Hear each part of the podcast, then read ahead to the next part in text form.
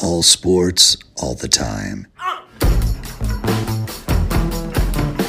There's heroes and there's legends. Heroes get remembered. Legends never die. This is the Spoken Podcast. Hold your ears, folks. It's showtime. I'm your host, Lance Twidwell. Man, that kid, he can ball, man. He can ball. Touchdown, Kansas City! Patrick freaking Mahomes, baby! Uh, let's talk some sports because that's what we're here to do. You are tuned in to the Spoken. The Spoken.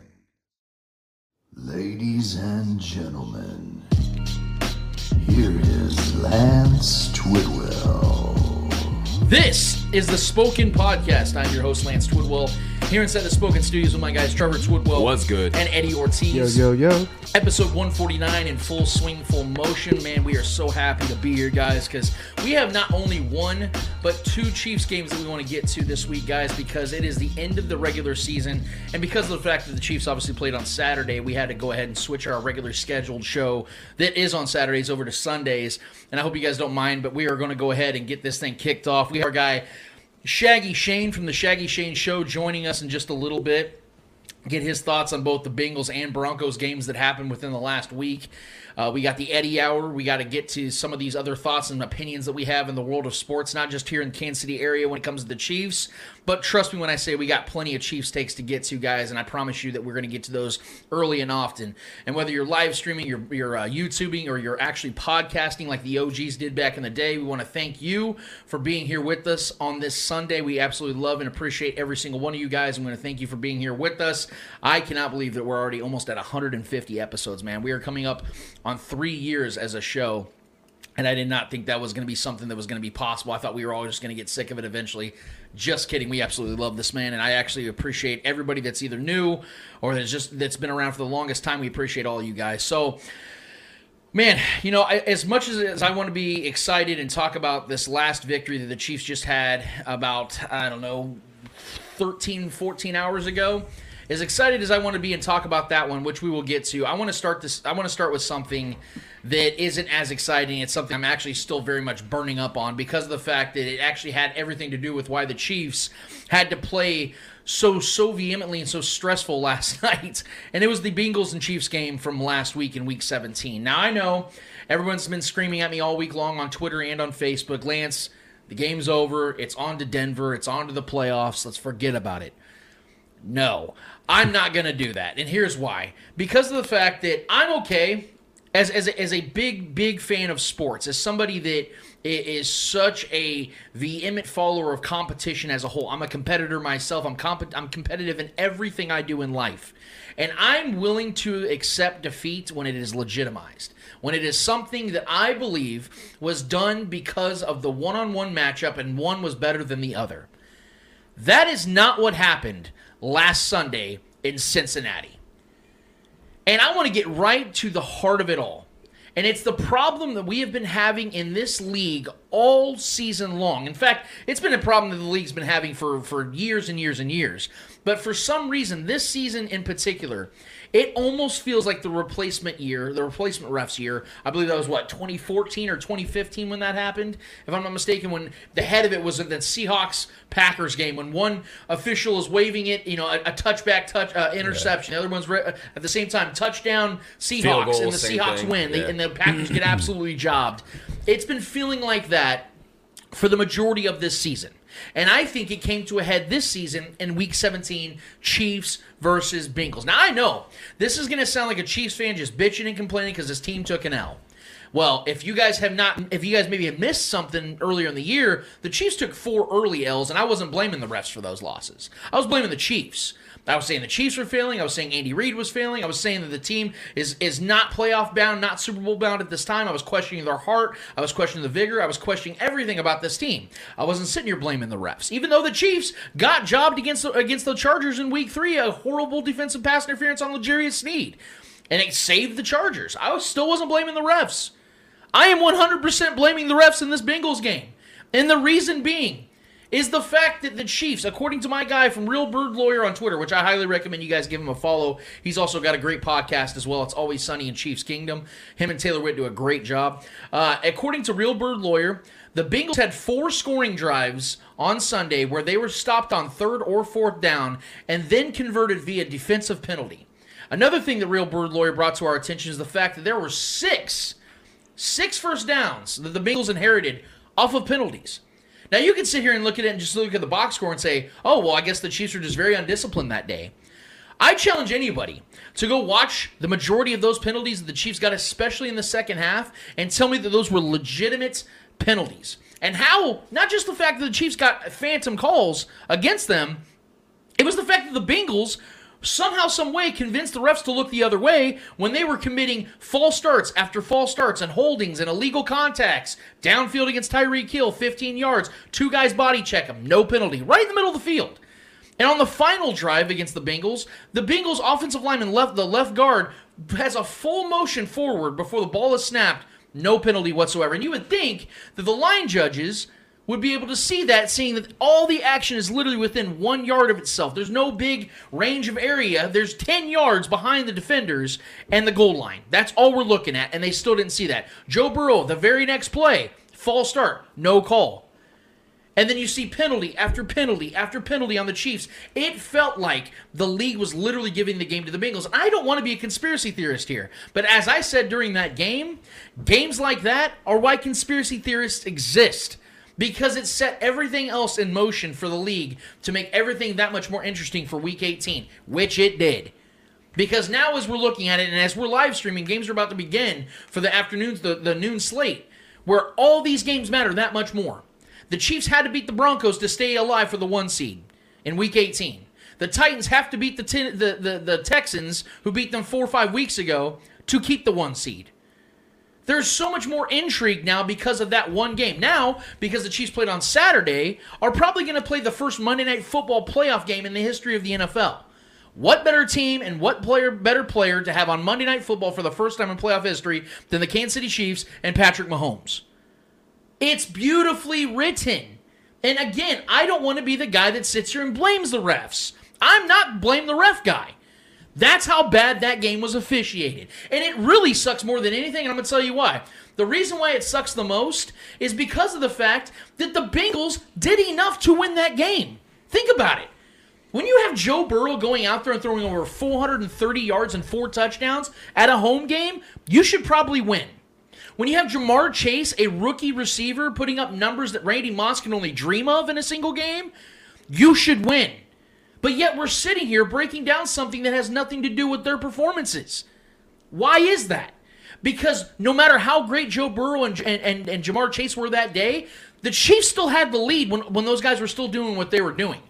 In the third and 27 play, I want to bring that up as well because the third and 27 play was incredible and people have been killing Spags for that. And trust me when I say I didn't agree with Spags' formation as well. The call that he made when sending the house, leaving one on one for Charvarius Ward, who's not a cornerback one to begin with. He's a cornerback two in this league, a very good cornerback two, but he's not a premier cornerback in this league. And you're leaving him one on one against Ja'Marr Chase, who's been eating him alive all game. That's a stupid call. But even with that, Charvarius Ward on that play, if you go and look that back and you can find the photos, had his full hand on the ball.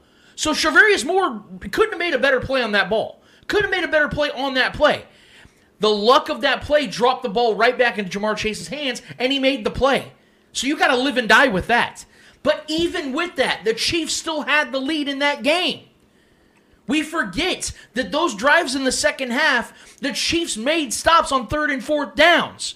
But these penalties kept those drives alive. So even with Ja'Marr Chase and Joe Burrow doing what they did, and they balled the hell out, the Chiefs still should have won the game. Why do I know that? Because despite how great they were and how horrific the, the, the patchwork and the makeshift known as the referees in that game were, it took a buzzer beating field goal for the Bengals to win that game.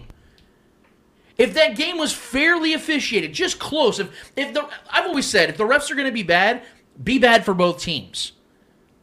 That wasn't the case. The Chiefs not only had twice as many penalties, but had twice as many costly penalties. Name a single penalty in that game that the Chiefs benefited off of. I'll wait because I haven't found it.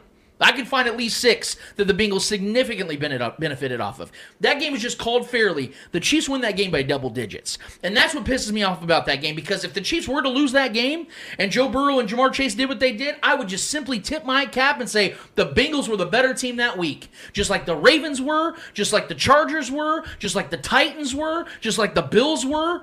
All those teams were better than the Chiefs the weeks they beat them. And I tipped my cap to those teams. I can't tip my cap to the Bengals now. And that sucks because they had a great game. They did enough. But they were given that game. And now, because of that, the Chiefs have to hope and pray that the Titans drop a game again to the Texans. That's not fair to me, man. It's not okay. The league has got to take this shit more seriously. And I know they won't because we're sitting here talking about them. We're sitting here worshiping the game that they present. We're not we're not going anywhere. The casuals aren't going anywhere. The money's still raking in. So why in the world would they change anything? Why would they take this shit seriously? So here I am bitching about it, and they're not going to do anything about it. That's the dilemma we're living in. And yes, it sucks to see my team take an L like that. But the fact is, that is where we're at. And that's what worries me more than anything going into the playoffs. Is the fact that I don't think there's any team in the AFC that can legitimately beat the Chiefs. But if they get bad officiating, I am terrified. Because if there's a narrative to drive and we start seeing these fluky calls again, the Chiefs could absolutely lose in the playoffs earlier than expected. Now, I do want to move real quick to the Broncos game because I know that we got a lot of thoughts on that. This is what I'll say about this game. There's no reason the worldwide should have been close. And I'm gonna I'm gonna criticize the Chiefs pretty heavily on this one. And the reason being is this, and it's in particularly one player. The Chiefs came into this game looking incredible offensively. They started the game with a 17 play drive. Looked efficient, fundamental, methodical, efficient, sexy as hell, and they got it done. And you're thinking, okay, Chiefs just made multiple stops on defense, Chiefs just scored at will. This is going to be over quick, just like we all expected. And then on special teams, one motherfucker by the name of Zayne Anderson decided to put his imprint on the game again. Because as we remember just a week ago, and I failed to mention it in my previous rants, Zayne Anderson was the reason why Byron Pringle didn't get a kick return last week. Because he held. Now, people can say, well, that happens all the time. I was saying that it happens all the time. But he still did it. It was evident. This week, he decided to mix it up a little bit by running the fucking punter over. That was really nice of him because then it gave the Broncos the ball, but not just the ball, it gave them life. The Broncos, before that punt, looked lifeless. You saw the way Drew Lock was walking around. You saw the way their offense, they're all carrying their heads down. They knew they were about to get their asses handed to them. The defense knew they were about to get their asses handed to them. Everybody knew Vic Fangio was probably going to get fired. The Broncos had nothing to play for. And they were already down 7 0 before we all started getting our nachos warmed up. And because of Zayne Anderson, the Broncos were like, oh shit, we got the ball back. Bet. Crowd's getting back into it. I had friends that were in the stands, Chiefs fans, were saying, you felt the atmosphere change right there. And then Drew Lock looks like Vanilla Vick and rushes for two touchdowns. And all of a sudden, this is a game. And for the le- the next three quarters, I'm over here stressing, unlike I ever thought I would against a Broncos team that, again, had nothing to play for, and the Chiefs that had everything to play for. And what was pissing me off the most, and again, that that field was fucking terrible. Yeah, I, I almost feel like that was intentional. The Broncos knew they had nothing to play for, and they knew the Chiefs were coming in town. Let's just let the rain and snow and all that shit just hit the ground, and it'll be fine. It looked horrible, really, really bad. And I was getting worried. Harrison Butker slipping everywhere. Mecole Hardman was slipping everywhere. Offensive linemen were falling. Tyreek was falling. He hurt his heel. Like there was a lot of sh- shady shit going on in that game. And despite that, I still felt like the Chiefs were just cashing it in. And this is the thing that I, I absolutely hate about this team. Sometimes I love them so much. You guys know I do. Outside of any human being on this planet, I love the Chiefs more than anything else. But the thing I hate about this team sometimes that I feel like they just kind of cash it in sometimes because they know that the winning has come so easy to them a lot of times throughout the last four years, especially. That oh, uh, we'll, we'll still find a way to win, and of course they did. They still ended up winning by four points, and you know we're sitting here uh, relieved and all that shit. But you could see it. Tyrann Mathieu was was was taking business decisions. L'Jarius Sneed was making business decisions. Chris Jones wasn't playing very often. They were sitting Tyreek Hill from the majority of the game because he did have that heel injury. Uh, Travis Kelce wasn't getting a lot of playing time early in the game. There was a lot of just. It felt like the Chiefs felt like they already had things wrapped up, even though they were trailing. And I didn't li- I didn't like that mentality at all. And Patrick Mahomes, I look, you look at his numbers, they they were they were good. They weren't great. But if you watch that game, Patrick Mahomes was phenomenally great last night. I was telling Trevor this when the, when the game was still going. I said he had a couple bad throws, but Byron Pringle ran bad routes last night. Tyreek Hill did not run around the defender in the end zone. That would have been He a touchdown if he would have done that. He was banged up, so I get that. So Patrick Mahomes, it looked like he he should have thrown a couple interceptions. Those were not on Patrick Mahomes. I watched them and I confirmed those were people that watched film all 22. They're like, yeah, those were great throws. They were on. They were in rhythm. They were where they needed to be. Pringle ran bad routes. Tyreek ran bad routes. But Patrick did have a couple bad throws that I did see myself. The the outward pass to Travis Kelce on the left side, underthrew him by about five yards. Not a good throw. But tr- Patrick Mahomes once again leading his team in rushing. Darrel Williams goes down. Clyde's not in. Gore, good player, but he's not a premier back. That's all he really had to rely on.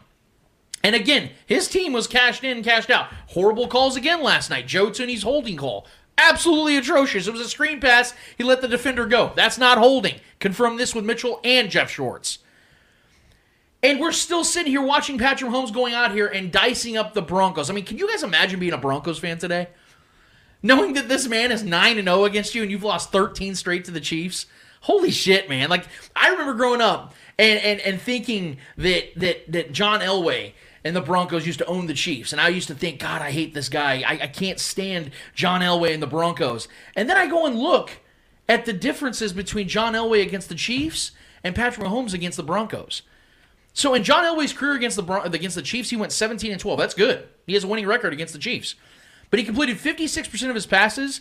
He only averaged 228 yards per game. He had 30 total touchdowns with 35 interceptions and a 74 quarterback rating. Patrick Mahomes against the Broncos in his career is 9 0. He completes 65% of his passes, 253 yards per game, 14 total touchdowns, 4 interceptions with a 97 quarterback rating. In other words, Patrick Mahomes is what John Elway thought he was. A legitimate tyrant. A tyrant to the AFC West. Patrick Mahomes has never lost a road game to a divisional foe. He's 13 and 0 on the road against divisional foes. So this game to me, because I got I got to give credit to Melvin Ingram and I got to give credit to Nick Bolton for that play. That literally saved the game. But if the Chiefs didn't have Patrick Mahomes still out there playing like that was a playoff game, hmm. the Broncos would have destroyed the Chiefs. Because for three and a half quarters, the Broncos were doing everything they wanted to do on the field offensively. Drew Lock didn't have to throw the ball downfield at all last night.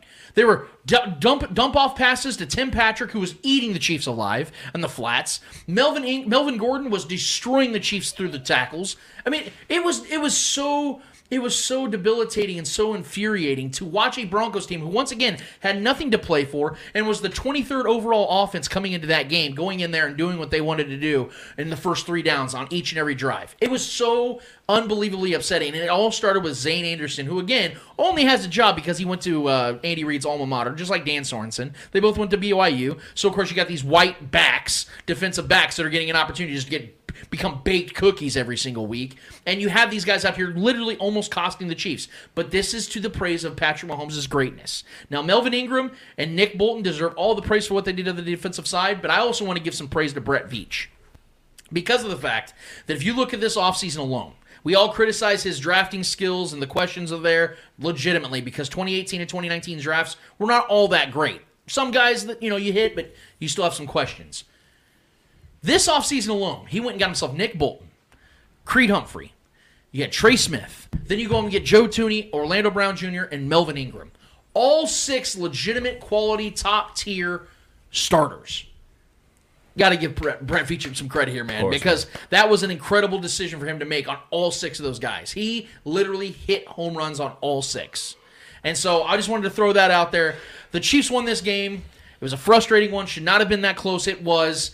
These are the type of wins that usually galvanize a team going into the playoffs, but I don't think the Chiefs need much galvanizing because they're the most experienced team in the playoffs since 2018. They have the most games and most wins in that period and most Super Bowl appearances.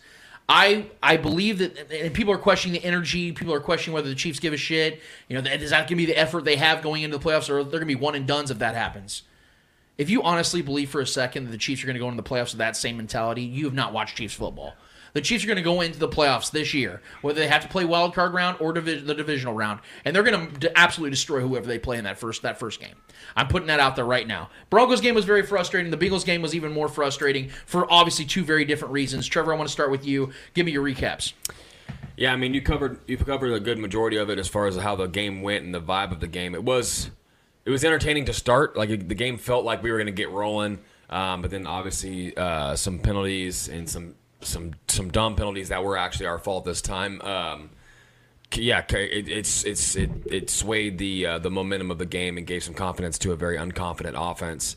Um, but I mean, overall, man, like I mean, I know our defense. Tim Patrick was getting way too much work allowed his way. It felt like it almost felt intentional, like we were kind of just like. I know we were, we play a lot of man, but at the same time, like Tim Patrick shouldn't have been doing what he was doing out there, man. Like we, this is this was a game we needed to win. Yeah. You know, and I don't like that mentality from our defenses. And, and I get it. We had guys rotating in and out. Chris Jones wasn't on the field that as much as he normally is, obviously. So the pressure's not going to be the same. Drew Lock was a little more, that much more comfortable without Chris Jones out there. Um, the o- only real problem I had, I mean, I know penalties are going to come and go, and that one, the Zayne one, was untimely once again. Um, and it was just a stupid thing. You don't run into a kicker like that. It's just a, I mean, you got to run past him or run across the front of him. You don't run directly towards a kicker. It's just Right. a stupid thing to do, and everyone should know this. And costly penalties on, on special teams should just never happen. Um, especially a divisional game, last game of the year. Put this one away. That was it's unacceptable. It sucks to see that, but it happened. Nonetheless, I just, for me, I just feel like Drew Lock running two touchdowns on us. One of them was from the 30 plus yard line.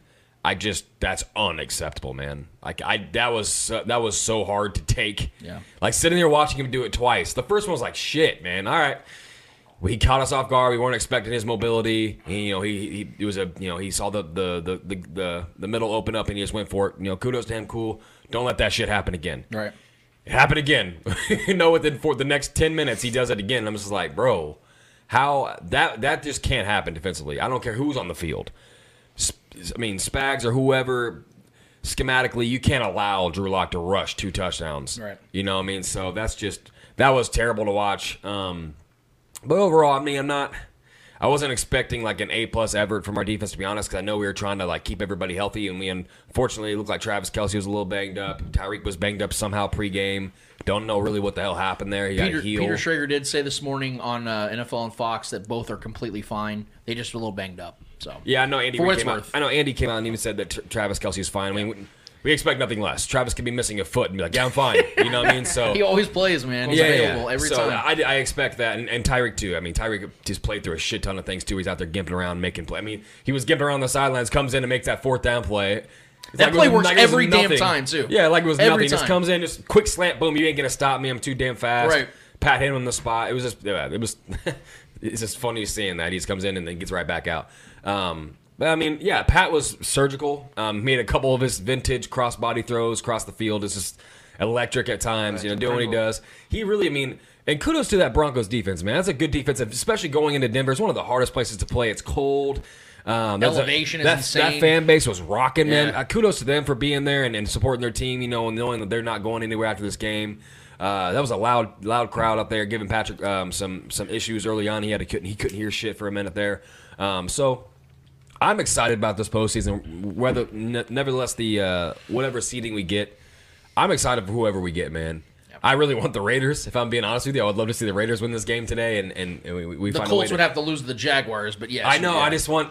You know, as long as we've had a Raiders matchup in the postseason, man, Oh. I, I've wanted that for I a long I time. it- it's been since probably the 1969 season. I think that the Chiefs and the Raiders I've played in the playoffs against Yeah. each other. I've never seen it in my lifetime, and that's just why I don't want know, it. I I'm it so bad. Um, but yeah, I mean, overall, this game was just. Um, it started off good. Like I said, we looked like we were in, in, in a good rhythm offensively, which we were. Uh, and Pat didn't look bad really outside. He left the touchdown on the field. I will say though, I believe it was Mecole Hardman streaking down the sideline when he tried to throw it to, towards the middle of the field. Obviously, it was an incomplete pass. He was scrambling. There was some pressure, and he just took his eyes off, which is un, you know, not like him to take his eyes off from the deep downfield throws. Um, but I think Tyra, I think it was um, uh, Mecole Hardman was just wide open down. It would have been an easy walk-in touchdown. He we could did have play. We played the Raiders in '91 in the playoffs. '91. 91? Yeah. Okay, I mean, that was two. So, not even, I was about to be two probably. Um, so, yeah, I've never seen the Raider matchup in the postseason. I would love to see that. That's what I want. But overall, this game, man, it was um, way closer than I thought it would be, way closer than it should have been. Uh, dumb penalties. Uh, the running backs in Denver are good. Melvin Gordon always finds a way to score against us. I, I mean, I just got to give it to him. Melvin Gordon, even if it's on the Chargers or whoever he's at, he finds a way to get a, a score on us or two. Um, those running backs are good there in Denver. That's a good roster in Denver. Uh, they were down a couple guys. They still managed to play fairly good defense against our offense. Um, tough crowd, but Patrick Mahomes overcame it. Nick Bolton, my guy. I mean, I've loved Finished the the guy. season. Finished Yes. the season with 100 was it a 116 ro- tackles. not even a, a full time starter. 1991, Yeah, not even a full time starter rookie. Led the league in uh, tackles for loss the entire year. I mean, he's playing behind Hitchens, guys. He's Yep. not even the starter of this team, and this guy's out there just wreaking havoc. Made the biggest play, maybe of his career. Hopefully, he has more to come. I love this kid. Him and Melvin Ingram are a good duo right now. They play well together.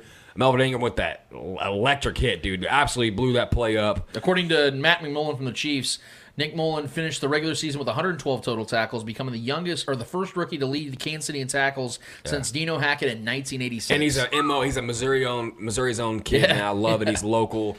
Um, I loved the pick. And like I didn't know much about him. We picked him, but I knew when I watched this tape, I was like, man, this guy is the kind of linebacker I love. Those guys that get in there and get those tackles for losses, will beat you and hit you at the line, the back behind the line of scrimmage. He's just a playmaker, man. He's very aggressive. I like those aggressive. He's kind of like a, a he's not that versatile, more quick. He's got limitations, yeah, but he, yeah. yeah, he, has Yeah. got coverage With limitations pass, for sure. yeah. But that's not his strength. I mean, everybody's got their strength. He's an old school linebacker. But he makes plays, man. And Willie Gay looked good out there flying around. That's more his strength as being the quicker guy. But Nick Bolton is just him and Melvin Elvin Ingram played well together, and that was a great play. That game sealed the game. 86 yard fumble return from Nick, Dol- Nick Bolton. Got super gas towards the end there, Yeah. uh, but started jogging by the 50 Hey. yard line. he got he got it to the house, and that's So all he that matters. Yeah. while running the. So um, I liked I liked that the, the defense was struggling for a lot of the game, but the defense is also what put the game away. So I do I do like that. And, and Pat walked into the end zone for the two point conversion to ice it. Um, yeah, we're, we're, we're definitely confident going into this this, this postseason. Just make sure everybody's healthy. But overall, man, the game was ugly. Most divisional games are, if we're being honest. We've had some uncomfortable, a lot of uncomfortable divisional games these last few years, but we end up on top more times than, we- than, we don't. So I'm okay with it. Um, yeah, overall good performance offensively for sure, but the defense has got to tighten some things up. Yeah, I mean, you guys, man, you guys pretty much touch on everything. But yeah, my biggest takeaway on here was the offense. Uh, why did I say the offense? Because the offense has, been inconsistent for me throughout the whole season, and within the last two, three games, that they're they're starting to get their rhythm back, starting to starting to become that that offense, you know, that can be be explosive, even though they're not doing explosive plays, if that makes any sense.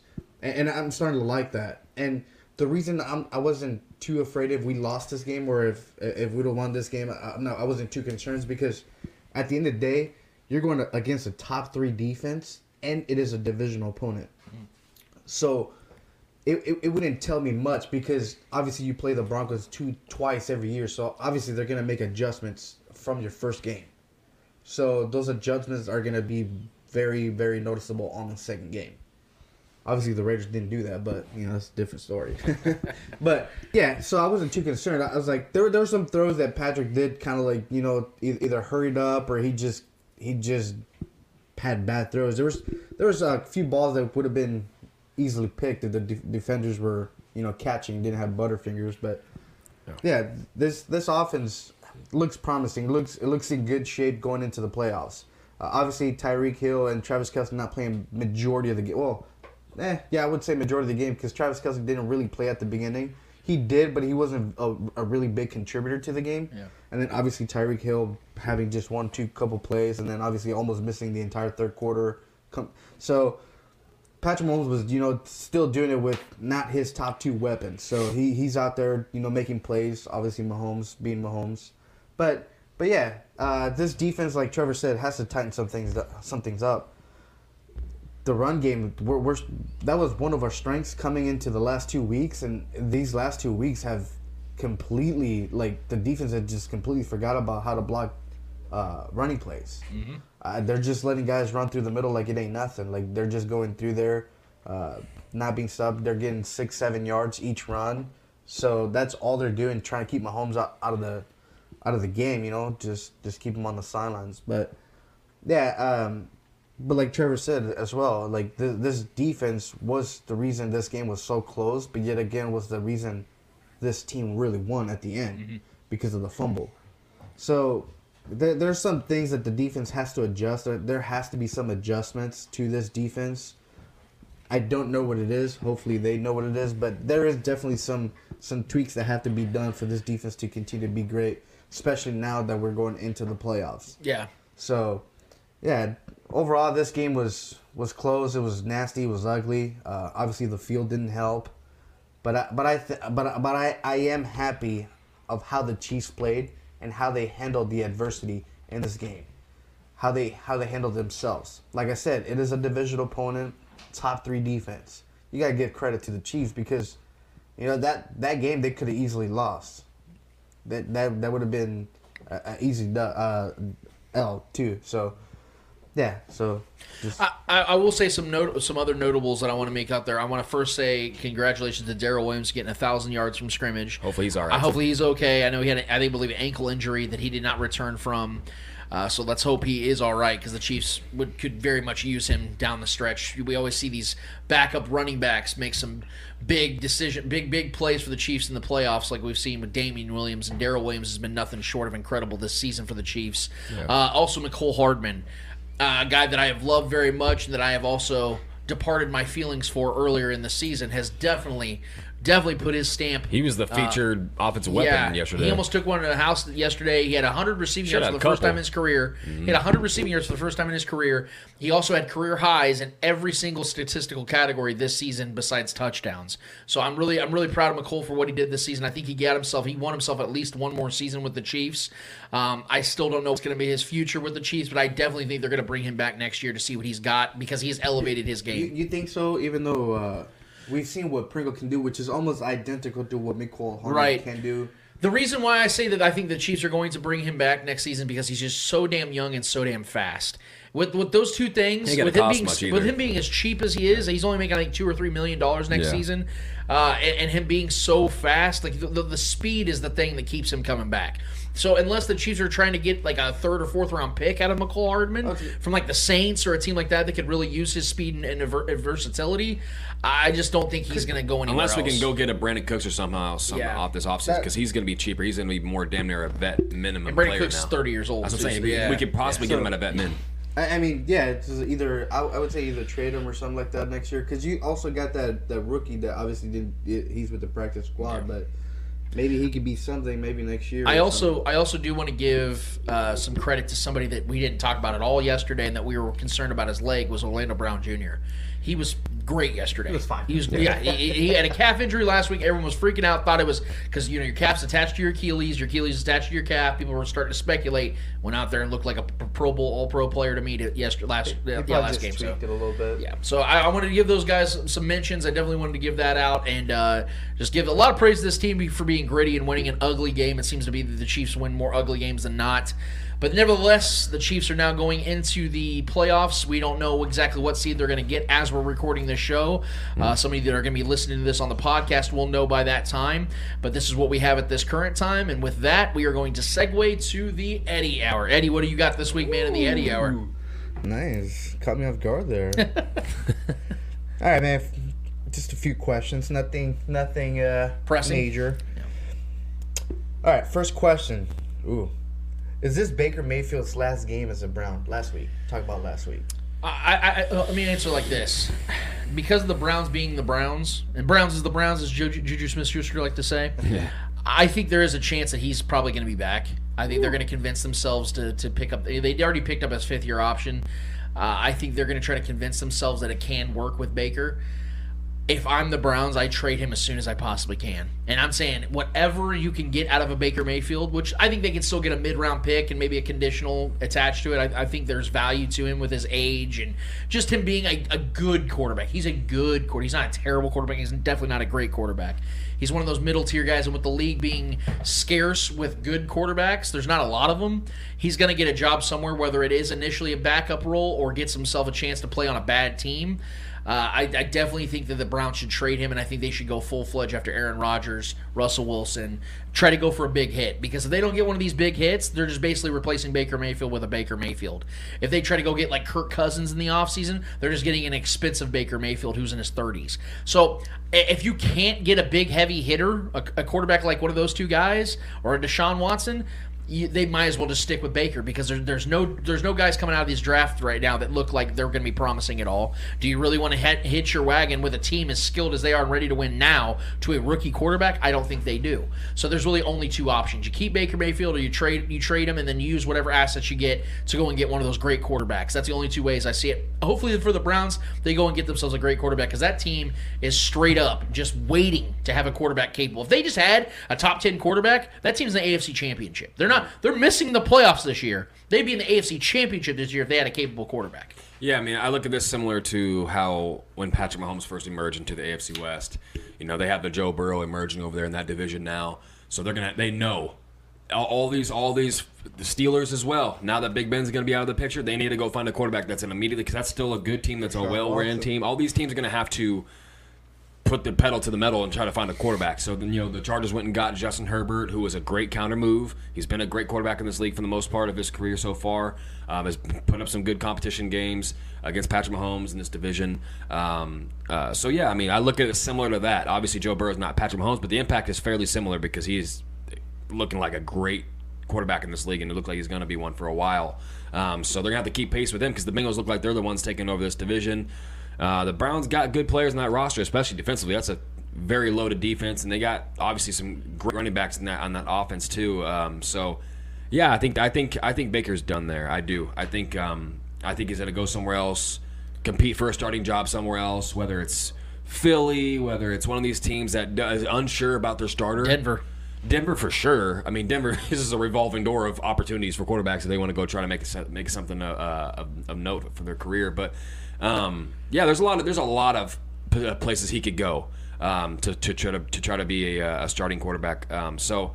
Um, yeah, I mean, I, I don't know, man. I don't know what his future holds, but I do I do feel very co- fairly confident that Baker is not the guy anymore. I think he's kind of shown that one he can't stay healthy, and when he's healthy, he is extremely mediocre. Um, will pull a crazy play out of his ass every once in a while, but that's not you can't depend on that. Um, he's had he's had talent surrounding him pretty much since he's been in the NFL. He's had a good roster pretty much since he's been there. Um, he's and he's got a great running game, run first offense, and he still can't perform when he's dependent on to throw the ball. So I think they've lost trust in Baker. I've lost trust in Baker. I liked him when he came into this league. I thought he had a good personality and very confident, but confidence can only get you so far. Um, so yeah, I believe he's gone. I don't know where he's going to go. I'm not going to try to predict that yet, but there are there's definitely going to be opportunities for Baker. I, I do believe that. I think he's a charismatic guy, wants to win, um, and somebody else will believe in him for sure. But I think that I think the Brown, the Browns have uh, have uh, lost trust. All right.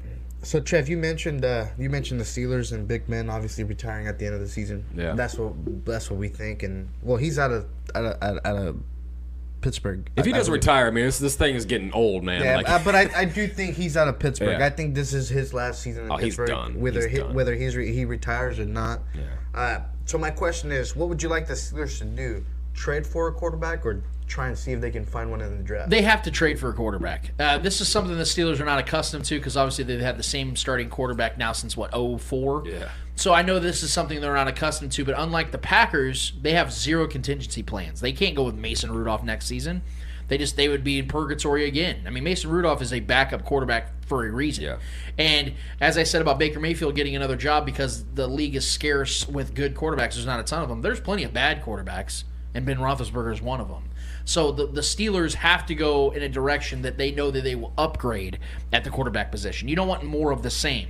With a, with a roster like that, with Mike Tomlin being such an awesome head coach like he is, and quite frankly, dis, despite the fact that the Steelers being such a respected and well renowned franchise, they have three playoff wins in the last decade. And those three playoff wins have come against two backup quarterbacks and Alex Smith. And they haven't won a playoff game in six years. So I, I five years. So I, I- have a hard time believing that, Mike Tomlin's trying to rest on his laurels.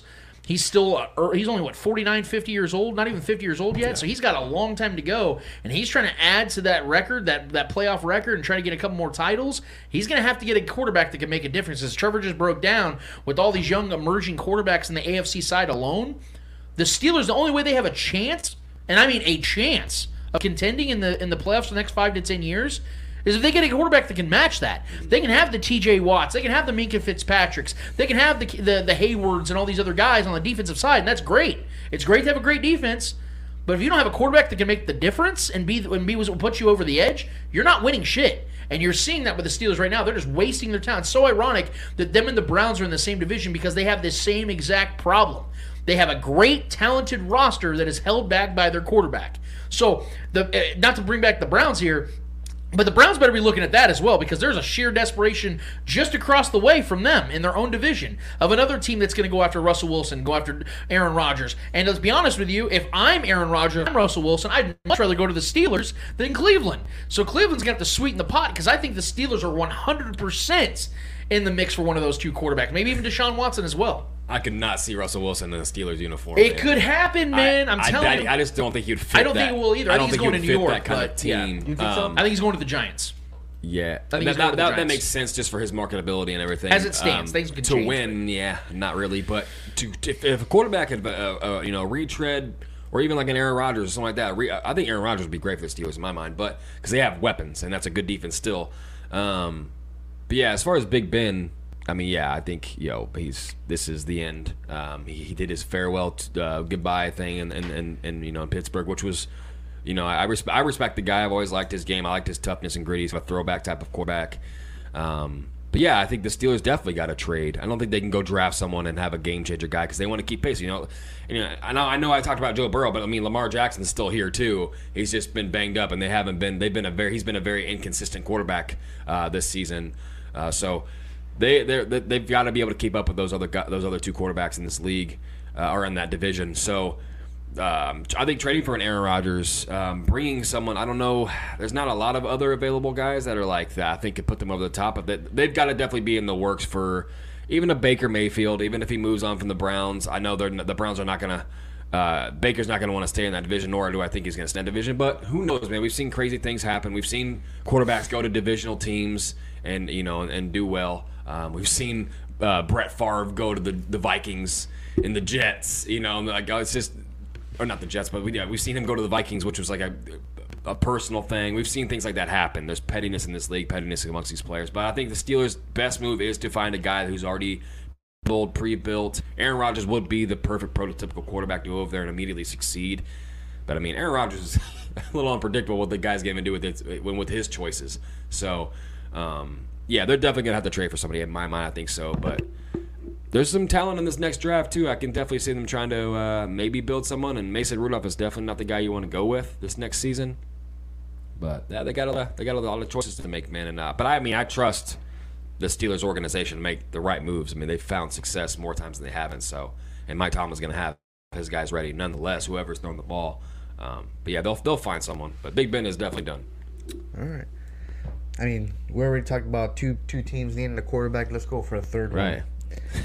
All right. So, what quarterback, either draft or or trade or sign or whatever, and head coach, should the Broncos go for this next season?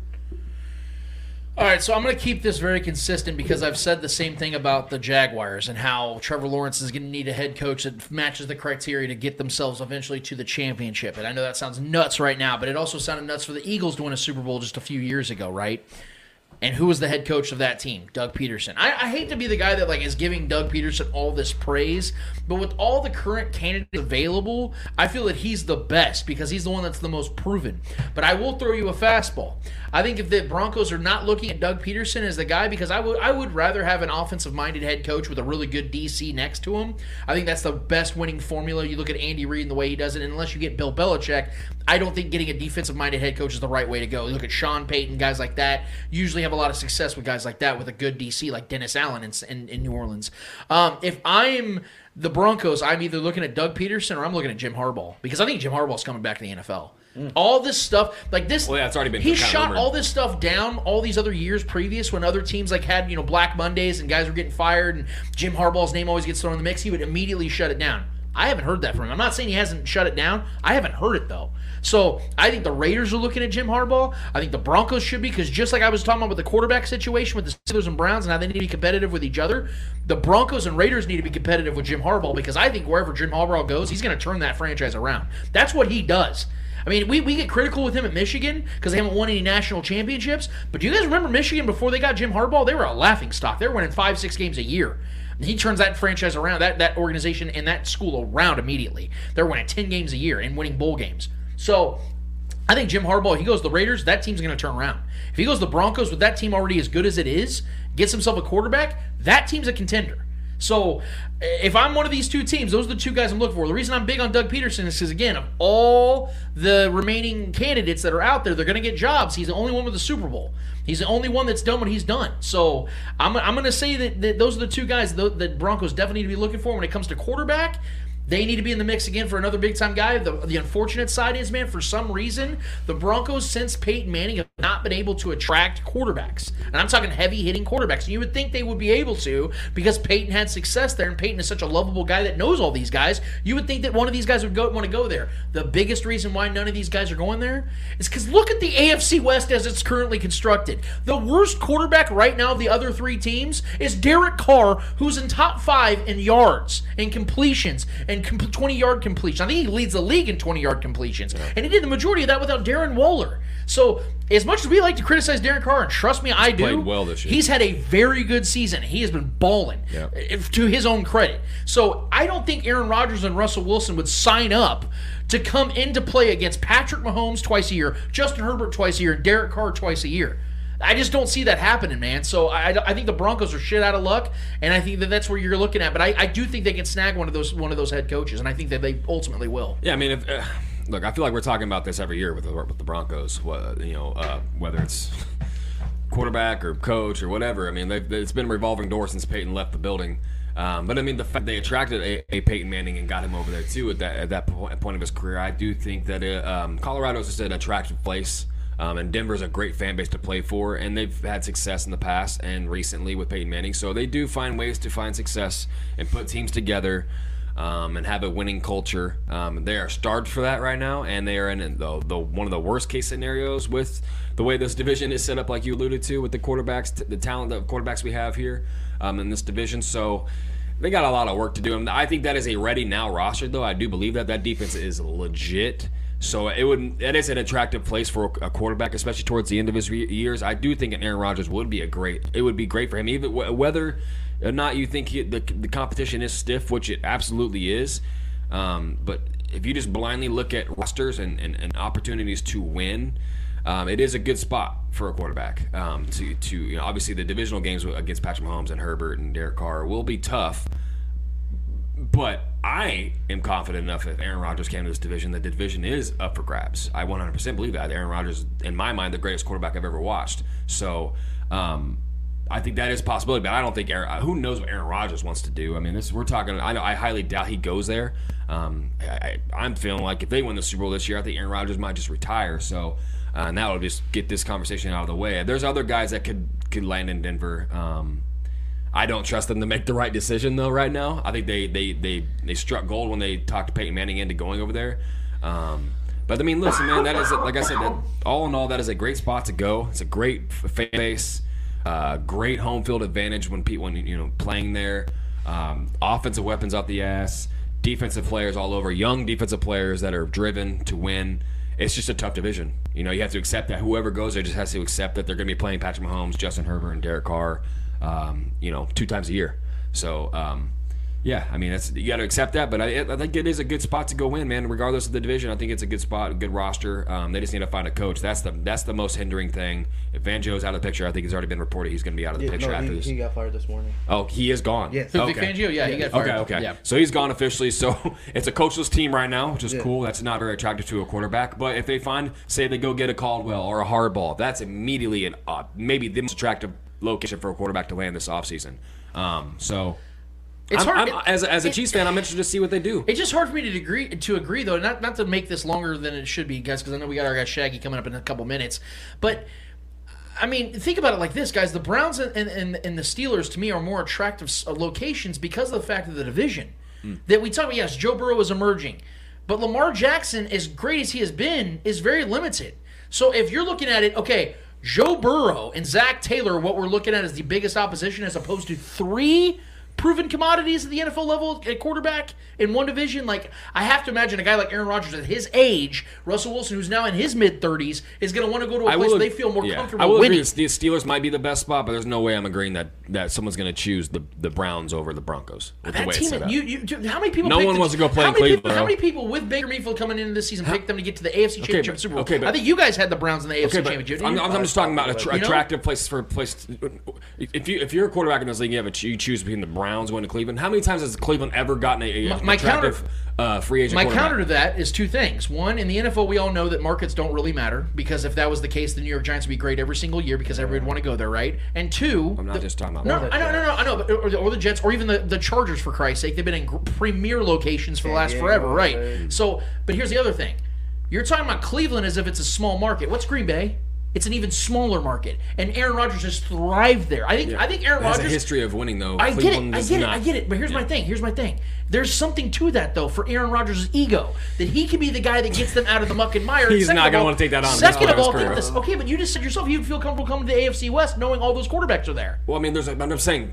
Colorado, I feel like makes much more sense for a. Okay. That's a chill. My point you though can is smoke Aaron- weed. Aaron Rodgers. That just fits Aaron But Rodgers. my point, though, do you, you get what I'm saying, though? Because, like, Aaron has thrived as the big fish in a small pond, right? He likes that. I think he likes being that guy where he's like the big jock in a small school. I think he likes that idea. If he goes to Cleveland, that's 100% happening again. Hmm. And he gets a he gets a just as good of a roster, in my opinion. That roster is damn good. I think Kevin Stefanski is just as good of a head coach as Matt LaFleur. So I think that you get himself basically the Packers of the AFC if he goes to the Browns.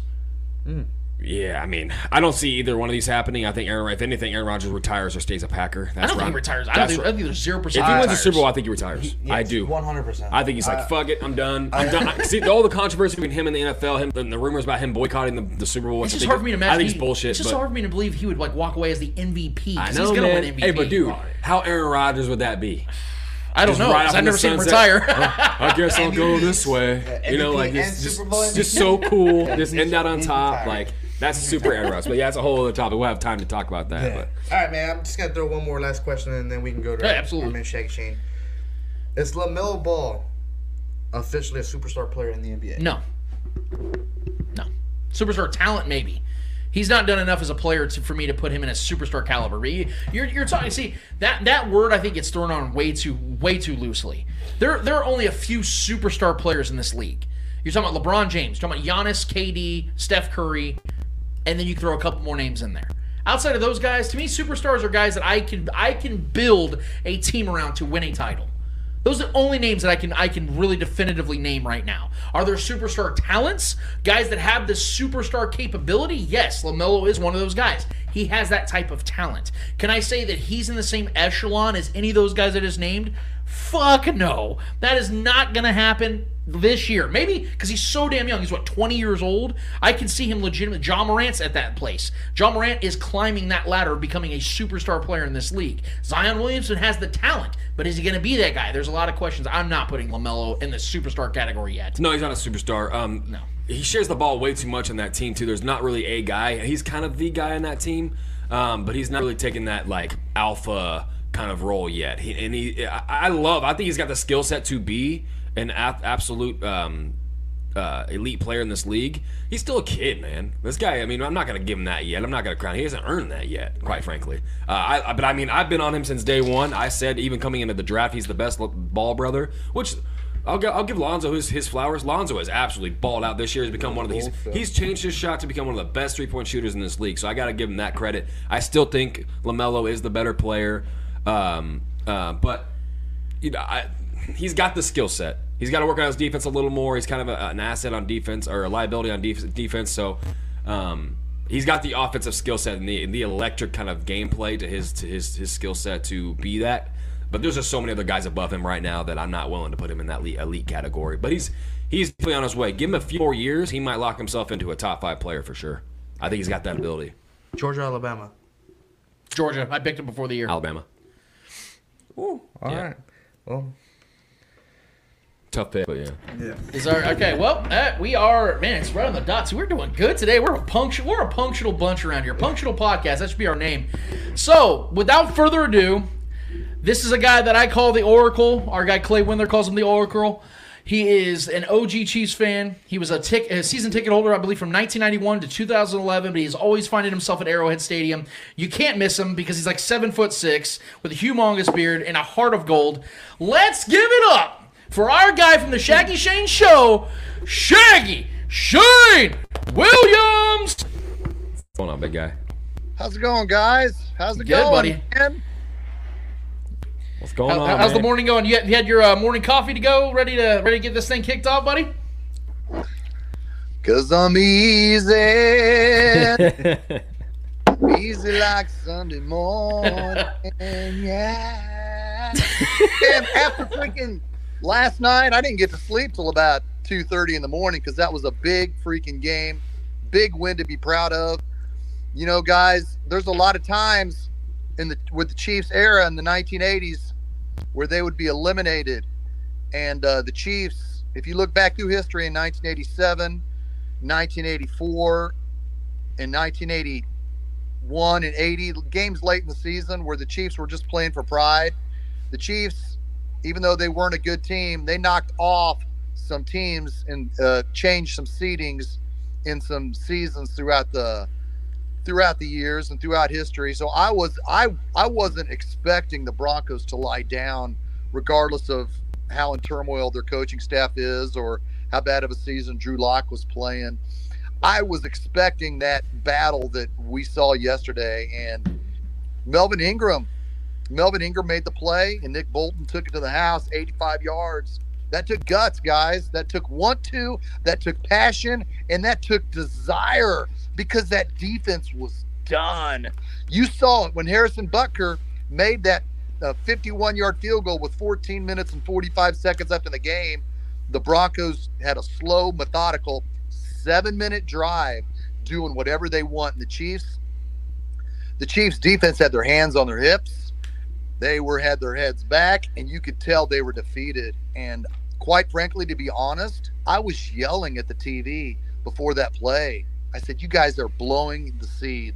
You guys are going to be a number four seed, and you're going to face the Patriots. You'll win, but then you're going to have to go to Tennessee, Buffalo, Cincinnati, or wherever. But throughout the darkest freaking time of the game, with our backs against the wall, the only player that made the play that had the freaking most want to and the most desire was the guy that Brett Veach traded a sixth round draft pick to get from Pittsburgh, Melvin Ingram.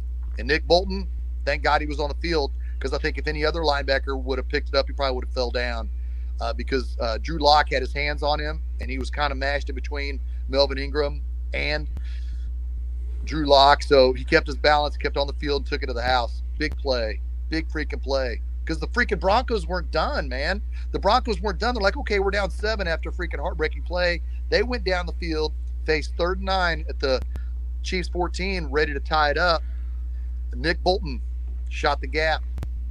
Freaking got in Drew Lock's face enough to where his pass was thrown incomplete. Fourth and nine. I would have went for it if I was Denver. They kicked a field goal thinking they were going to stop the Chiefs. Ah, it didn't happen. So the Chiefs, hats off to freaking Melvin Ingram. Hats off to Brett Veach for making that deal. I'm going to keep pounding that drum throughout the playoffs because Melvin Ingram will be the deciding factor. You well, that's think- act- that's actually where I want on, to let me- start let with you, me finish Shane. second. Let me finish here a second. Yeah, you're good. You're good. Yeah, let him People may finish, think, man. come on, I'll Shaggy. Why are you freaking beating the drum for Melvin Ingram? I don't see nothing in his stats. What Melvin Ingram has done was he freaking has made it possible for Frank Clark to have a good season. He's made it possible for Jarran Reed to freaking do something because before Melvin Ingram came here, he wasn't doing anything. And he, more importantly, he made it possible to move Chris Jones back inside. That addition was huge. Hats off to Brett Veach. Go ahead. Yeah. Sorry. we we, we definitely gave uh, Brett a lot of credit early this uh, during the show, and I actually brought that out on Twitter yesterday or last night. The fact that you talk about this offseason alone with Brett Veach having all the questions he had in the draft, uh, you know, people are losing their confidence in him. And then he goes in here and has six home runs this last offseason in both free agency, the draft, and in trades. It just it's it's nothing short of incredible. But I, I want to start there with you, uh, Shane. When it comes to this team as currently constructed, in this Broncos game, you saw that when the game is called evenly, the Chiefs ended up winning. It was gritty. It was ugly. You saw the Chiefs have some deficiencies. It looked like they were lying down at times on the defensive side. They made key plays. Patrick Mahomes was incredible on his feet. He made incredible throws in the game. McCole Hardman has a career game.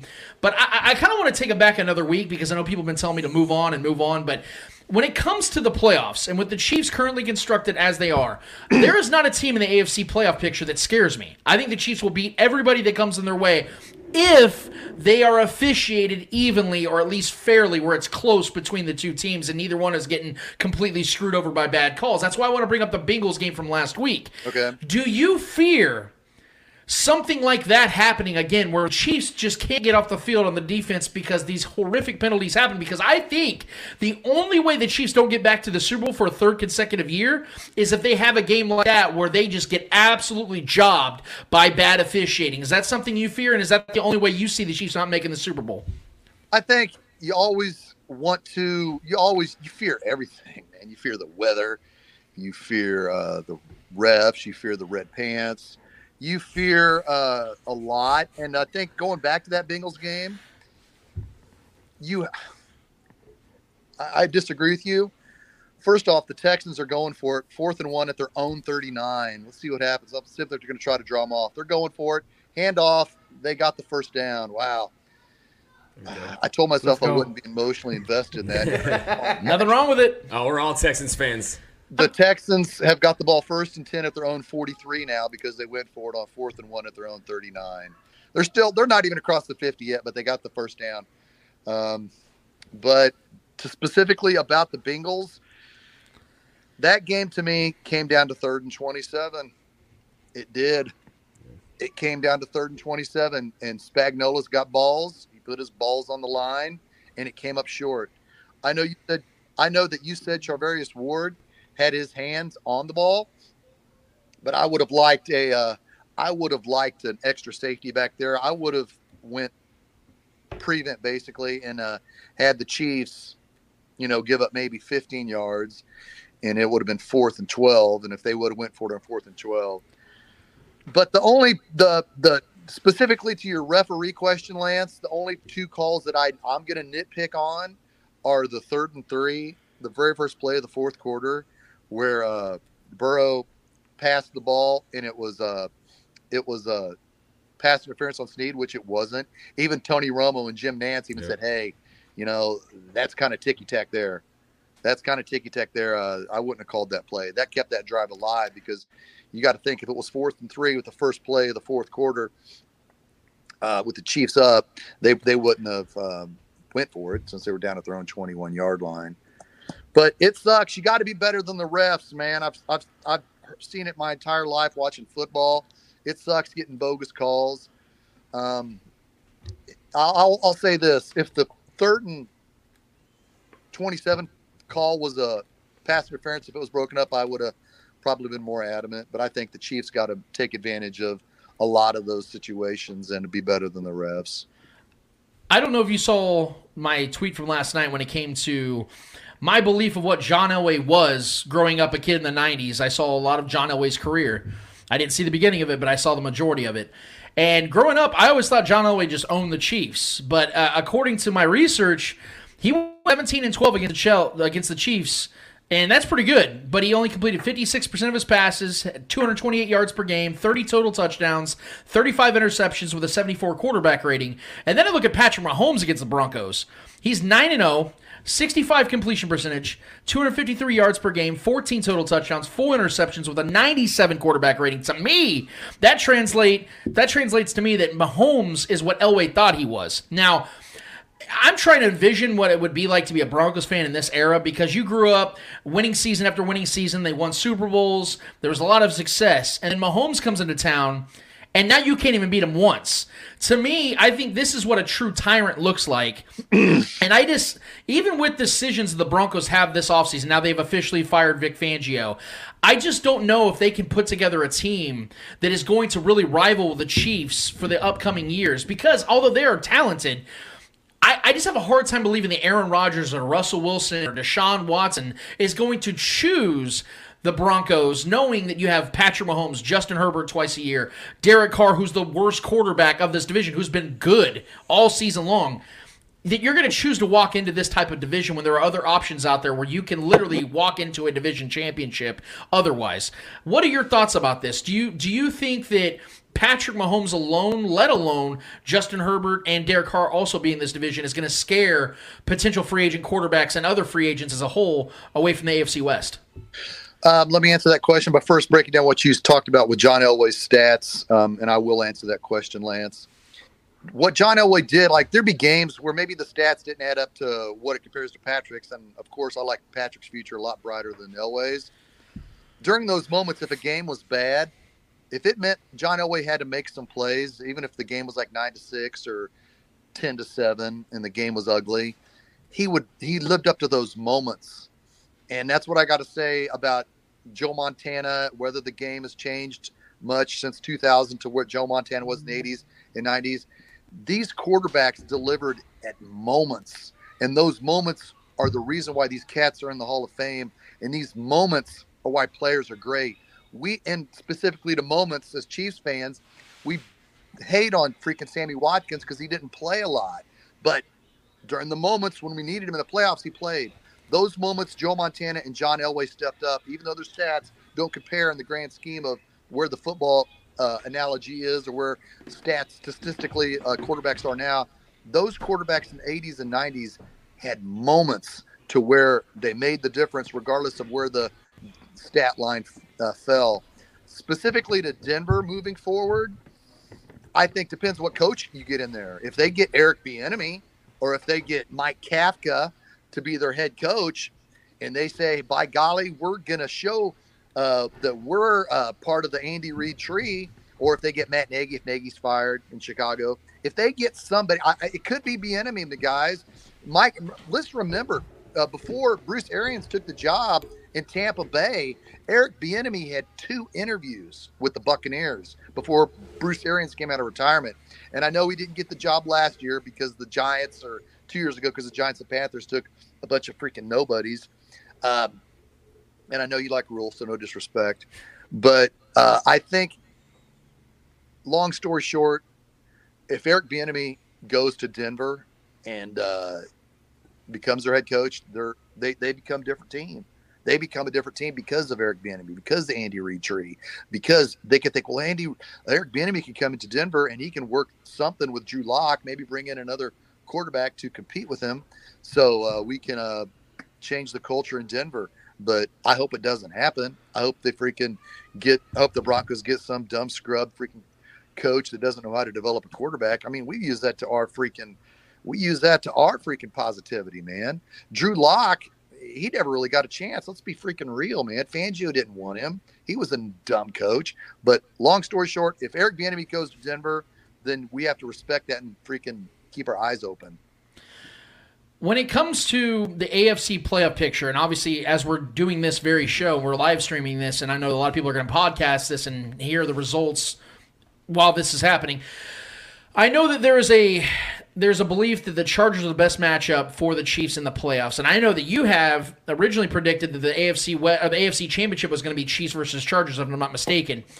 Um, it looks like there's a legitimate chance that the Chiefs and Chargers could face in the very first round if everything goes as everyone's assuming. I picked the Texans to beat the Titans today. I actually picked the Raiders to beat the, the Chargers on Sunday Night Football. I'm sticking with those predictions. I think the Raiders are going to find a way in the playoffs because I think they've been playing better football over the last month than the Chargers have been. Um, so, if in fact, though, the Chief, let's say everything just goes chalk and the Chiefs have to play wild card round, it's going to end up being the Chargers. Do you see this being a legitimate threat for the Chiefs to lose in the first round because to me, and I'm going to say this real quick, Shane, I think there's been a lot of praise put on the Chargers prematurely. And I know that sounds crazy because every single year people are picking them to win the AFC West and they have a deep playoff push and they fail each and every year until Justin Herbert can show me that he can win big games, until the Chargers can show me that they can win big games, I'm not going to heap that praise on them. I think if that was the matchup in the first round, I think the Chiefs win comfortably. I know that sounds nuts, but in that, knowing what the Chiefs have been, have played the most playoff games in the NFL since 2018, I think they would go into Arrowhead and mop the floor with the Chargers. What are your thoughts if, in fact, that was the scenario that took place? First off, I love you for uh, remembering my prediction show for this year and on Labor Day, man. Thanks, dude. Absolutely. I appreciate that. I uh, said the Chiefs would play the Patriots in the divisional round and the Chargers in the AFC Championship game. But now that we have witnessed, digested, and uh, seen the entire season, if the Chiefs play the Chargers, they'll win if they don't turn the ball over. They would have won September uh, 26th at Arrowhead Stadium if they didn't turn the ball over four times, three straight on three on three drives, because they only lost by six. The Chargers should have took advantage of the Chiefs turning the ball over three straight times and beat us by more than six points. Uh, I like the Chiefs at home next week against the Chargers. Yes, I, I think that the Chiefs are the better team. The Chargers aren't playing that good a ball. You respect Justin Herbert, of course, but I think the Chiefs know, especially coming out out of their last game against Denver, where they gave up too much on the ground, and they gave up and they let the game-winning drive against Cincinnati the week before. The Chiefs are going to be fired up at home, and I, I'm willing. I'm I'm ready. I'm ready to play the Chargers next, hopefully Saturday or Sunday. I don't want to play Monday, but yes, I love the Chiefs against the Chargers next week, and I agree with you. We should win comfortably.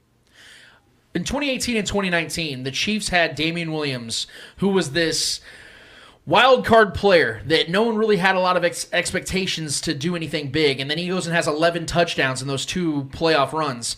And he was this guy that, like I said, no one was anticipating to play a big role, and he did.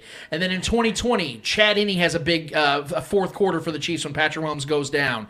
Uh, you see da- Darrel Williams, guys like that, play big in big moments in the playoffs.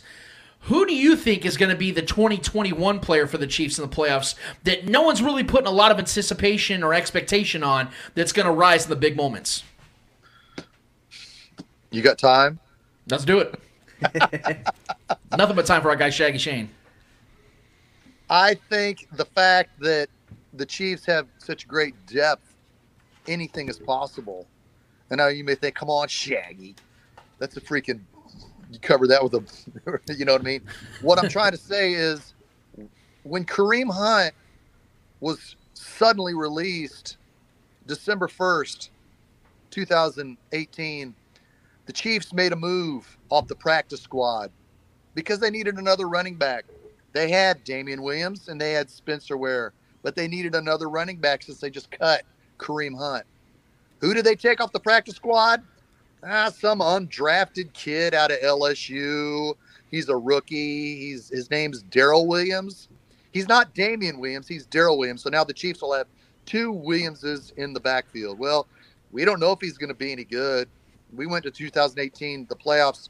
You and me, Lance, you sat here with me on my show uh, after the uh, second to last regular season game, worried about our defense. We weren't thinking about Darrel Williams. But long story short, Darrel Williams has worked his way up. Two weeks after being brought up in the practice squad in that game, he scored on prime time against the uh, Chargers. But his rise has been steady. He's been there. The Chiefs went ahead and drafted Clyde Edwards-Helaire in the first round. And Darrel Williams' play in 2018 and 19 warranted enough to where if Damon Williams opted out in 2020, Darrel Williams could be the backup. Well, Damon Williams opted out. He's gone. Clyde Edwards-Helaire's got durability issues. Darrel Williams is a huge success story. So I think I want to continue saying, even if Clyde comes back next week and is healthy, Darrel Williams will keep that progression slowly rising. He just finished, like you said at the beginning of your show, Lance. He's got a thousand yards. Darrel Williams will continue that rise, and he will be a, free agent in March. But we'll talk. We'll talk about that in March. But I'm going to go with what we have seen this season, and Darrel Williams will be that star.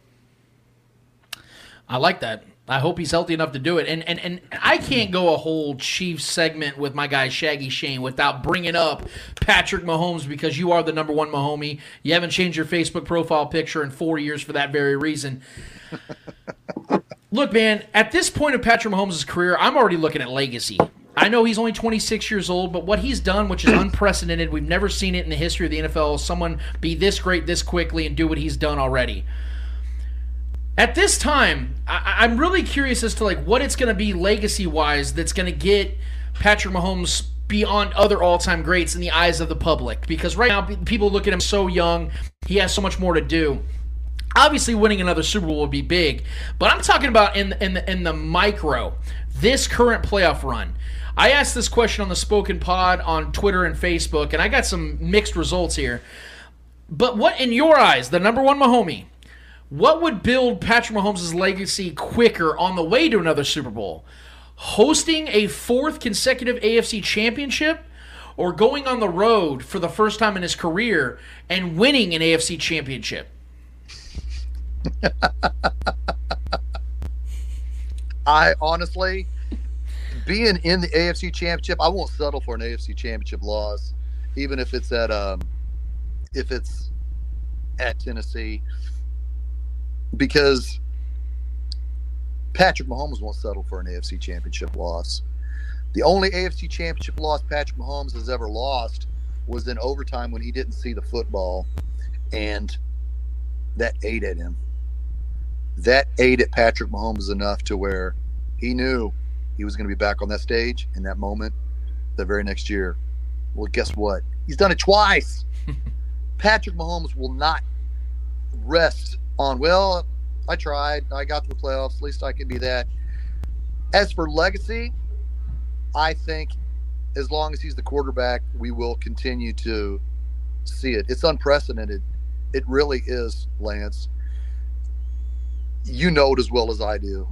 You see those stats before I see them because I follow you on Twitter, and it isn't freaking it. And I just turned 52 in, in November, so we have never seen this. Not only with the Chiefs, of course not, but throughout history. He just turned 26 and he just continues to win. And I feel, honestly, dude, hear me out here. I feel a lot of freaking referees think that the game is too easy for the Chiefs and they're going to score, so they're biased against us. I don't think there's a conspiracy against us.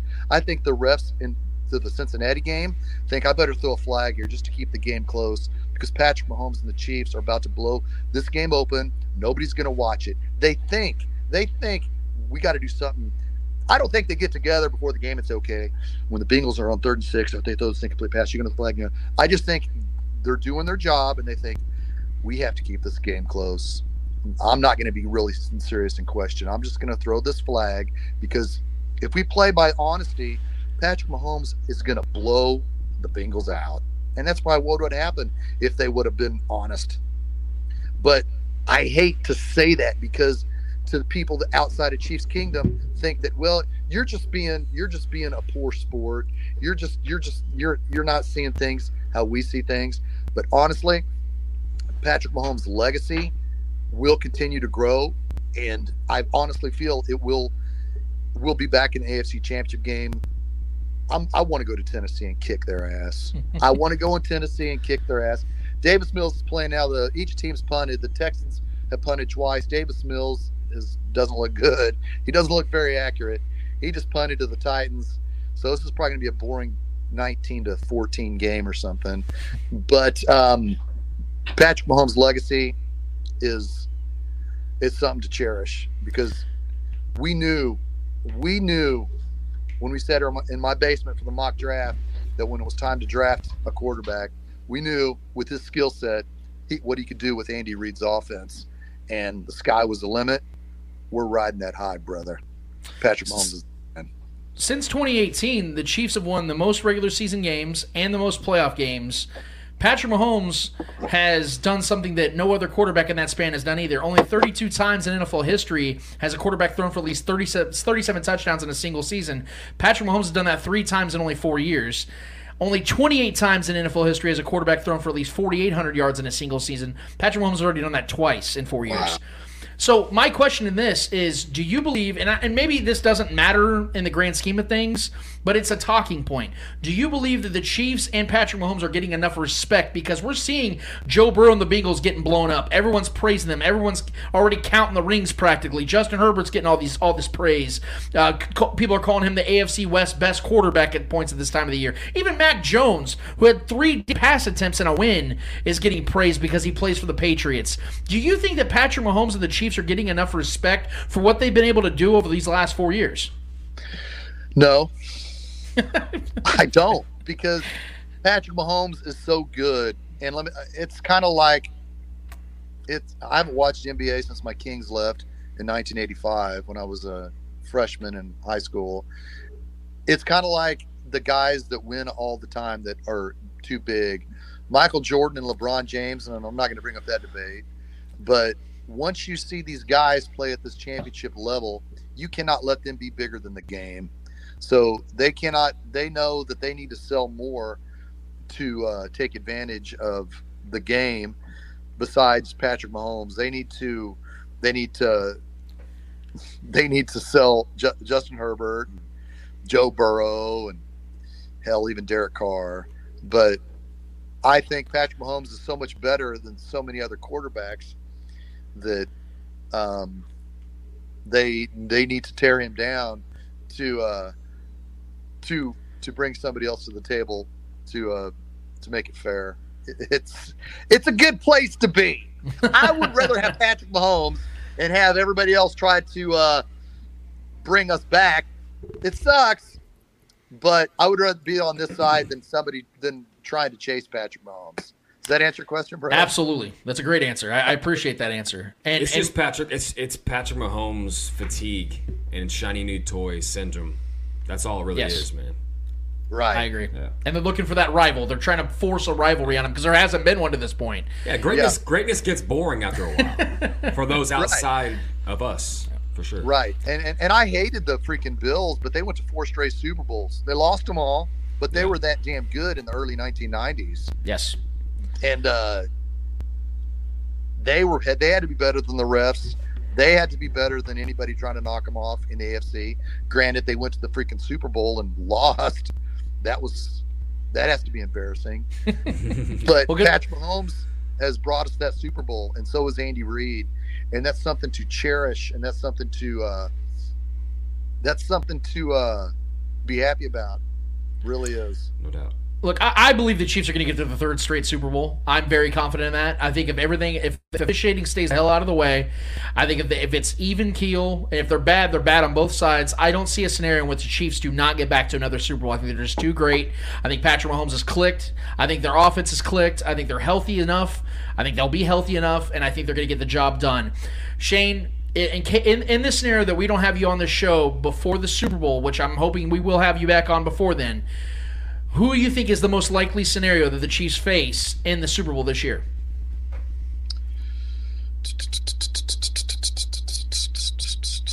Oh man, I said the Falcon, or not Falcon. I said the Cardinals uh, when I was on with you last month, and uh, they kind of fell off. But they had a big win last week against Dallas. They're sneaky good. I don't know. I don't know, but they're also sneaky bad. but I would. I think it's going to probably be Green Bay, just because they're at home, and I don't know how many more home playoff losses Aaron Rodgers can have. I, I, I- mean, they lost to the Giants ten years ago, and then they lost last year to the to the Buccaneers. The Buccaneers have my respect, but I I I think age will eventually catch up with Tom Brady. Uh, the Titans are running a flea flicker, and uh, Tano's going to throw back, and it's incomplete. This is a pretty we're getting some we're getting some Kevin Harlan from Shaggy right now. six for the I'm Titans calling both games. at the at the it's third it's third and six Titans at the Texas 42 yard line. But specifically, I'll, I'll go with the Packers, even though Aaron Rodgers has got bad body language. Aaron Rodgers deserves credit, and he probably will be the MVP. But have you ever noticed when his wide receivers don't run a right route or drop the ball or something? He's just pouting. He's just got bad body language. You gotta be careful. Gotta be careful, Shane. Trevor is is Aaron Rodgers' roadie over here, so you got to be careful. Stop. I know. But I, I know when Patrick Mahomes has a receiver that uh, drops the ball, Patrick Mahomes will go like that, like run like this. But you'll you'll see Patrick Mahomes going to the sidelines and pump pump him up. When the Chiefs were losing in the playoffs in 2019, and Patrick was going, "Come on, come on, come on, we can do this, we can do this." Have we ever seen Aaron Rodgers do that? Ever? Have we ever seen Aaron Rodgers go up the sideline? Come on, come on, you guys, keep your head up. We're gonna be fine. We can shake this off. Never. You see freaking Aaron Rodgers sitting on the bench with his hands in his pocket, looking down, sulking. Just, oh, I'm so disappointed. Even Brett Favre, who played before him, man, Brett Favre before him, he lit a fire into the team, but he was he didn't carry himself with such bad body language. If Aaron Rodgers wasn't such a dick, I'd be more of a fan because I respect his numbers, man. But he has to go to the play, Super Bowl this year. This is more important for Aaron Rodgers. We can sit here and dissect Patrick Mahomes' legacy all we want, but he just took Patrick Mahomes has turned 26 in September. Aaron Rodgers is what 39, 38. Yeah, yeah. 38. He has to. He has to go to the Super Bowl this year just for his own legacy because he's only won one Super Bowl, the same as Patrick Mahomes, who we know is going to win more than one. Yeah, this year. Yeah. And so, man, I, Shane, I, I do the I do the same thing with Darren Smith. I'm going to do the same thing with you because you're you're one of my best friends and you're a guy that I respect greatly, and I always love hearing you break things down. And you always have great post games and great shows as a whole. But as I always do, I give you the platform to finish off your segment, man. Whatever it is you want to put out there, go ahead and put it out there. The floor is yours. The 2021 season began at Arrowhead Stadium between the Chiefs and the Cleveland Browns. The Chiefs moved Chris Jones to defensive end. Baker Mayfield, Nick Chubb, and the Cleveland Browns offense did whatever they wanted. The Chiefs defense and really gave up a lot of yards. The Chiefs came back and won that game because of Patrick Mahomes' greatness. But we knew there's something wrong with his defense. The defense continued to struggle. Lamar Jackson in week two, and I'm not going to do every game. This will be quick. in, in, in, the, in week two, the Chiefs defense continued to struggle. Granted, it came down to a fumble. Week three, the Chiefs turned the ball over four times, but you could see the defense continue to struggle. Lance, you and me were at the uh, Buffalo Bills game. The Bills were the better team because the Chiefs defense struggled. Before the Bills game, the Chiefs played the Washington football team and the Eagles. The Chiefs won that game, but we saw a lot of cracks on defense. We and it only got worse to where the Chiefs stood at three and four. The Chiefs stood at three and four. And the first time in my life, it looked like the Chiefs defense didn't even practice. It looked like the first two months of the season, the Chiefs didn't even practice on defense. They looked out of place. They looked misguided. And you and people might say, well, the Chiefs also looked bad in 2018 under Bob Sutton and in 2019 under Spagnuolo. In 2018, Sutton didn't put his players in position to succeed and didn't really have the players. In 2019, the Chiefs were building their defense. There was no excuse from September 12th when the season began to where the Chiefs stood on October 24th at 3 and 4 for that defense to be playing so bad. The Chiefs started November 1st with a win over the New York Giants.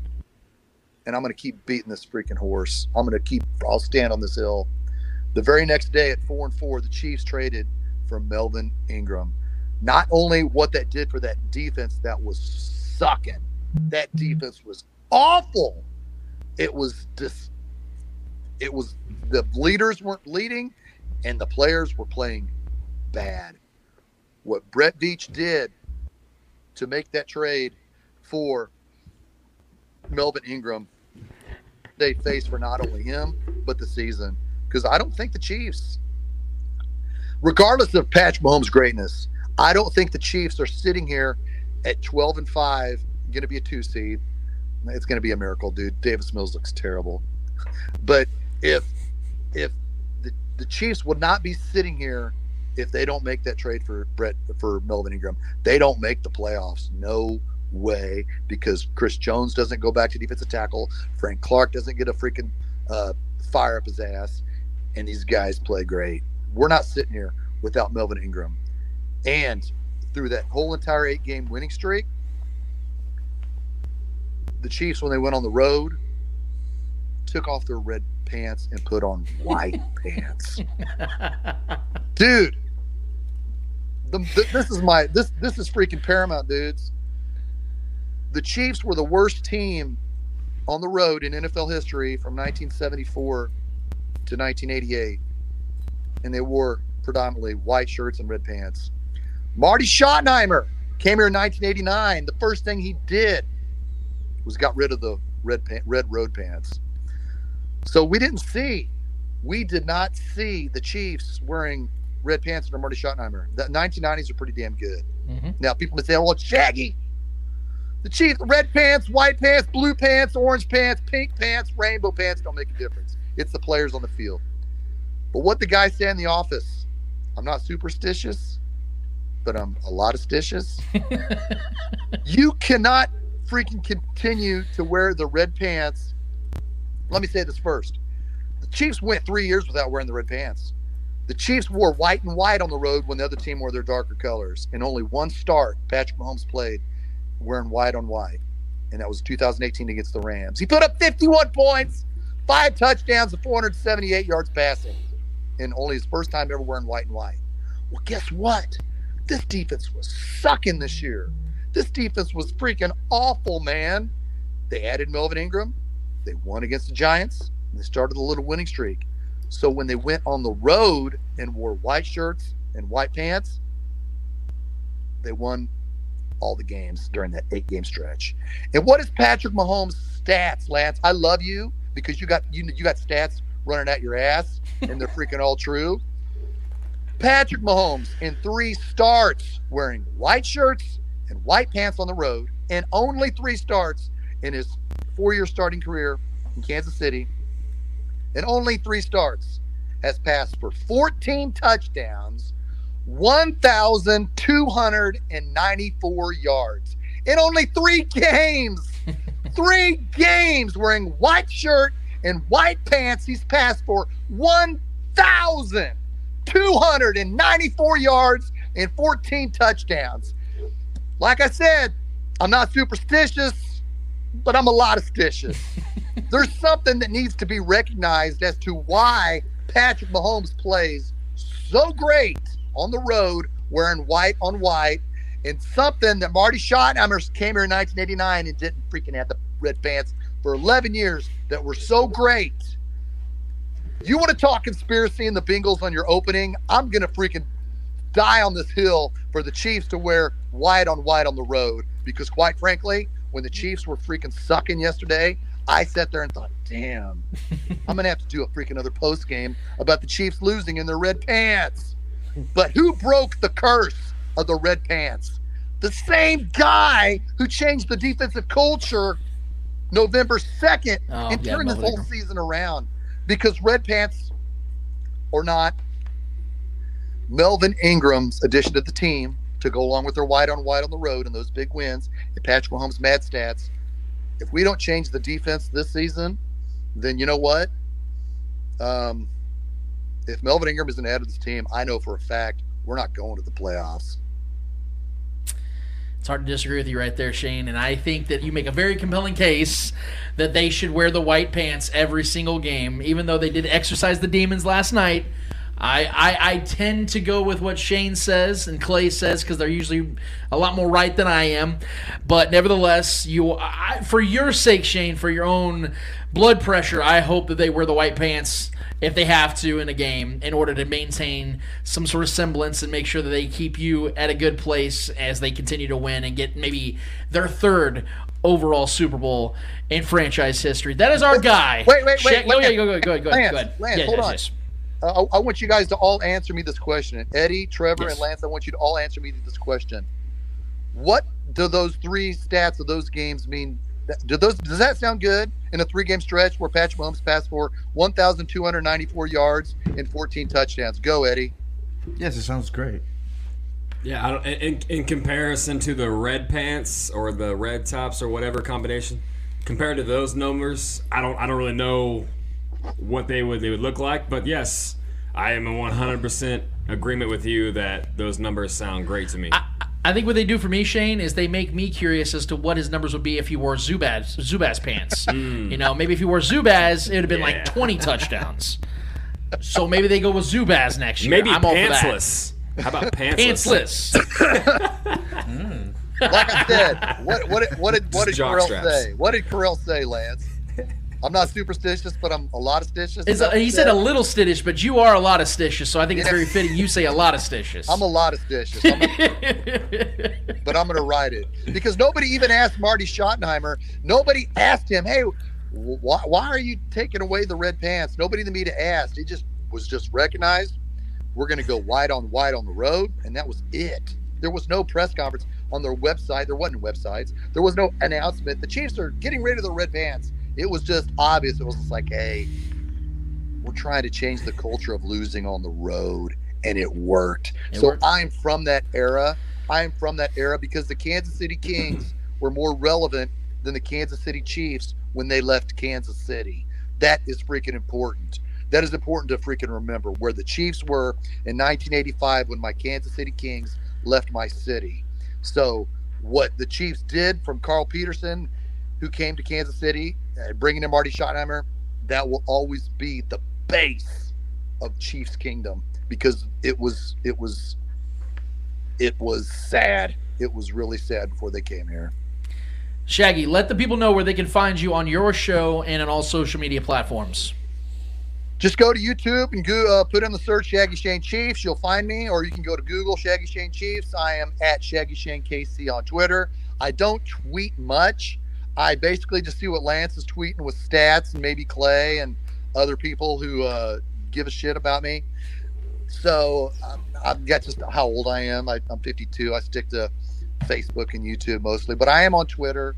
I don't, like I said, I don't tweet much. Um, I'm looking forward to seeing what happens this week. I hope and pray we don't play Monday night because there's a chance, guys. Nobody's talking about this. There's a chance that the Chiefs could play next Monday and then play Saturday. Both those games will be at home, but still, you want more than five days in between. Clay saying, "Hold on, Shaggy." The NFL will not screw us like that. Oh, really? Look at the Bengals. Look, look at the Bengals game. You think they're not going to screw us? How can they make life a little harder for Patrick Mahomes in the playoffs? Only give him five days in between games. I hope that's not the case. The- The Buffalo Bills played. They were the second seed last year, and they played their first two games on Saturday. They hosted the first round against the Colts on a Saturday. The very next week, they played the uh, they played the uh, Baltimore Ravens on a Saturday. Then they had eight days to get ready to come to Kansas City and lose. So it's important that we don't get screwed. I am not a fan of it. I don't know why everybody's like the first ever Monday night football game. That sucks for anybody. Even if you don't have five games, you got to go. You're going to have six games. Okay, well, we don't play Saturday, we play Sunday. Yay, a short week in the playoffs. Who is making these dumbass decisions? It's terrible. Football is on Saturday and Sunday in the playoffs, not Monday. Kiss my ass if you freaking disagree with me. I don't give a crap. The Chiefs playing on Monday night, even if they don't have to play till Sunday, sucks. But you know what? If the NFL does that to us, we will win Monday and Saturday or Monday and Sunday. But it's still bullshit. Couldn't agree more. And that is our guy, Shaggy Shane Williams, the man that everyone gives a shit about and everybody should be following, whether he's on Twitter, whether it's on YouTube, whether it's on Facebook. He is the best Chiefs fan you will ever meet. He is a man that you absolutely need to be following, guys, because he has the knowledge, he has the passion, he has everything you need if you're trying to get the full Chiefs fan experience. And he's a very knowledgeable guy, and I love him to death. He is one of my best friends. He's a brother to me. He'll always be a brother to me, no matter how different our age brackets are, wherever era we're from. We come together, man. We love one thing, and that is the Chiefs. That is the Chiefs as a whole, man. So, my guy Shaggy, thank you so much, my brother. I hope you have yourself an awesome day, and we will have to get you back on the show before the Super Bowl. Oh, I'll see you. We'll be back. We'll be back in a few weeks. Love you, brothers. I love you, man. Thank you so much. That's our guy Shaggy Shane.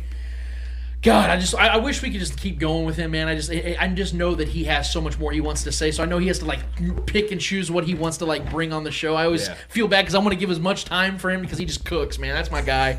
I love Shaggy Shane. I hope you guys are all following mine. Seriously, he's and he's very interactive too. He's he he will definitely interact with you if you have a Appreciate the- question. The, live updates on the Texans game. He was calling the game for us. I appreciate that so much. Clay's updating me as we're, as the show's going. He's like sending me messages and everything, let me know what's going on in the game as well. Um, but man, yeah, that was a great interview. It was a great segment. I appreciate our guy Shaggy for jumping on. Man, he's always always so great to have on the show. He always brings the energy, no matter what's going on with the Chiefs. Even in the offseason, the dude brings it. So I appreciate that so much from our guy Shaggy. Uh, we have one more order of business to get to, guys. I can't believe that we this is where we're already at, but nevertheless. We have one more thing to get to, and it's called Hold This L. Each and every week, we finish off each and every episode with a series of L's in the world of sports, whether they're friendly or not friendly. We promise you, who is ever holding the L's in the world of sports from each one of us, the motherfuckers deserve it. Mr. Yo Yo Yo Eddie Ortiz, who's holding the L for you this week, and is it F1 or Barcelona or anybody else over there on the European Nah, side of things? Okay. nah.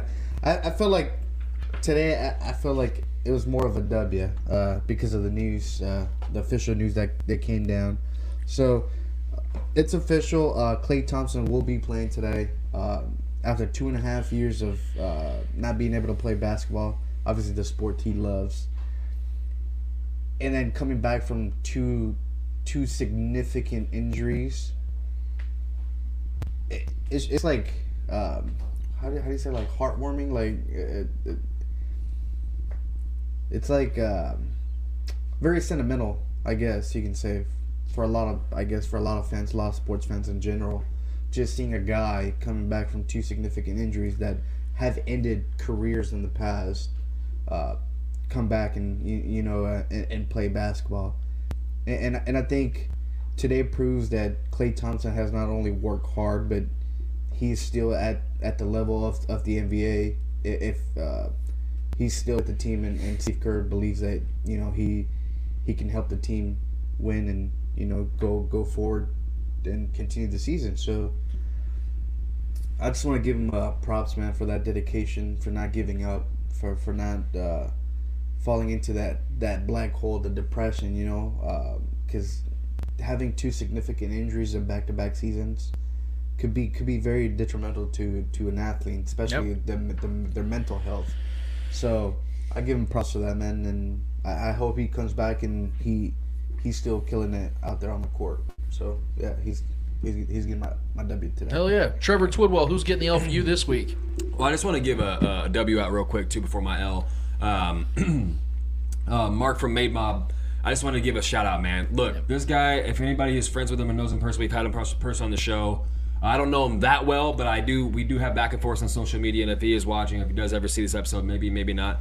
I just want to give him airwaves real quick. I just want to give this guy was fighting for his life. Everyone knows uh, that knows him. He was, you know, keeping us updated. He wasn't able to see this. This guy was able to see his family as one father to another. I couldn't even imagine what it's like sitting in a hospital, let alone being in a hospital is fucking terrible. Everyone hates hospitals. No one wants to be there because it's always bad news typically most of the time. He was sitting in a hospital by himself, not by not able to see his family. Life was on the line. Made it through. Not only did he make it through, he made the biggest contract, the biggest collab of his life, the biggest collab that this his his the career that he's built from the ground up. Made Mobb. I'm wearing a Made Mobb hat right now in honor of it because I love the brand. I support the brand. He's local. He's a great individual, pure human being, father. Everything about this guy I love, and I and I honestly look up to this guy. I'm trying to you know be someone who makes something in my life as well. So I respect the hell out of this guy. He made it through. He fought. He, he got his you know he got his life on, on back. Took control of his life. Was fighting for it, and now made the biggest collab, collabing with the Chiefs. I mean, it's just crazy, man. Seeing I I, I thought I didn't know what I knew he was talk, building up the the the hype of the collab. Uh, I didn't know what it was going to be exactly. Then then he came out with the news and it broke and uh, made mob ex Chiefs. Man, I can't wait to see what the gear's gonna look like. I'm sure it's gonna be fire because if we're all being honest, sometimes the Chiefs sideline gear, sometimes the Chiefs gear has been a little lackluster. If I'm being Yeah. honest, I don't always buy it. Um, but man, I am looking forward to the heat that Made Mobb is gonna bring out with the Chiefs. Uh, so I mean, kudos and shout out to Mark, man. Such a great individual. Uh, deserves every uh, last bit of this and the success that he's getting and gonna have moving forward. So I just wanted to give him some airwaves on that. I don't know if you have anything to add on that, Lance. At all. Uh, yeah, I want 100% want to. I don't want to upstage that at all because that's No, a great. It's, I'm glad sure you you brought were it up. say something about it. Uh, Mark Leno is, is a good friend of mine. Uh, I've known Mark now for about four or five years. And uh, being a former local business owner myself, we used to do a lot of collabs together. Uh, used to do a lot of First Fridays. We used to hang out just in general, man, run into each other downtown when we're doing deliveries for each other's uh, respective companies. And something I always was inspired by when it came to Mark was that he doesn't he doesn't treat you like somebody that he just met, even if you did just meet him. He always treats you with such a profound amount of respect and gives you an opportunity to prove to him basically of, of what you are. And I love people like that and I respect people like that because I always try to be like that with folks as well. And with him it always comes off very authentic and very real. But what's what's crazy about Mark is He's one of those uh, uh, pe- rare people that is able to be so personable, but yet so professional and so business minded. It's so hard to find people like that because you'll have somebody that is so business driven and so business minded, they almost have a, a coldness to them, almost a wall to where you really can't get into the person. They don't really have a lot of them out there. And Mark is both. And, and, and that's why I'm so glad. I always tell him, dude, you're an MVP here in Kansas City. You are. I, our last text thread just a couple days ago was that. It was I was like, dude, you you have to understand that this city is so much better because of you, because of your brand. People looked at you guys when you first started all those years ago. I think it was back in 2011, 2012 when Made first came around. I think 2013 was when they first established mm-hmm. that everyone just looked at it as some urban apparel company. But it's deeper than that. They represent something about Kansas City that is unique to just Kansas City. And Mark brought that out. And now because of those efforts and all the hard work he's put in those this last decade, and not just his brand, but his person, who he is, they are now collabing with the biggest brand in Kansas City, and that's the Kansas City Chiefs. Doing it at the peak and the apex of what the Chiefs are is nothing short of amazing. Because I know how how tight to the vest the Chiefs are, and for them to be given Right. this, uh, I don't even say they Doing gave him the opportunity. guy. Mark earned this opportunity. His brand earned this opportunity. So to Made Mobb, to Made Urban Apparel, to Mark Leno, I want to give my hats off. The biggest W I could ever give to somebody on this show. sure. I'm giving it to my guy Mark. I love you, brother. You're a great man. Continue to do what you're doing. I'm so glad you have your health. There's Yep. nothing short of there's it's nothing short of amazing that you got through what you got through. But I like I told him on our text, and I'll say it again. It ain't shocking because what you did, what you're getting, is everything you deserve, brother, and it's success. Hats off to you, my friend. Absolutely. Yeah, I just wanted to give him that, that time because. I feel he's deserving of it. And anybody who knows him he knows that he's a man of his word, a, a man of his business, and a family man at that. So I can respect all of those things. Um, my my L is gonna be simple. Last week I gave um I gave the L to the Raiders for doing the or last episode we get I gave my L to the Raiders because uh, of the whole fiasco and, and you know dancing on our yeah we gave 'em- we you know we clapped those cheeks very soon after that. Um, so I'm just gonna you know continue that trend of uh, this division and the, and the way we continue to dominate it. Um, I'm gonna give it to Donkey Nation. Um, that's 13 straight dubs on y'all's ass. 13 straight, bro. Patrick Mahomes does not even know what it feels like to lose to the Broncos. I mean, that's that, that alone is insane. That- that's the longest streak in any division ever. That's wild, bro. Yep. That is insane. And it's not like the Denver Broncos have had bad teams. You know, this, this I mean, I know that they're lacking a quarterback, which is obviously the most important position, but they've had good rosters and we've had top five defense. and we've had close games Yeah. similar last last night. You know, last night was not a game that was just a, a, a wrap from the start. We it was it took everything. You know, we had to win, and we continued to find ways to win. They continued to find ways to lose or straight up get destroyed. Either way, um, yeah, I don't, I'm not gonna add too much more to it because I don't have too much hatred towards the. It's not like the Raiders for me. The Raiders runs deeper in my blood than than the Broncos do. But um, yeah, man, Donkey Nation, the fans that were talking shit just the, the fact that we have 13 straight 13 straight dubs and y'all can't figure out a way to to top Mahomes yet. I love it. So for that, y'all can do me a favor and Hold this L. Well, uh, I already gave out my W. I'm glad you brought that up, Chara, because Yeah. that was definitely something I was going to mention. Our guy Mark Leno, but I got a couple L's this week. Um, first of all, I want to go to the NBA. So there, there's been a, a growing tension in New York City when it comes to the Knicks and their players. And we knew that Julius Randle was never going to be the guy that got them over the edge. We saw Good player. him him get them into the Yeah. playoffs, and we're thinking, okay, they can build upon this. Well, this season hasn't gone the way the Knicks were hoping it would go. And for some damn reason, it's being put on the shoulders of Julius Randle, who once again was not a guy that many people expected to really lift this team further into postseason success. He's not a premier player. He's a good player, but he's a, not a premier player. And we saw him getting booed at a recent home game.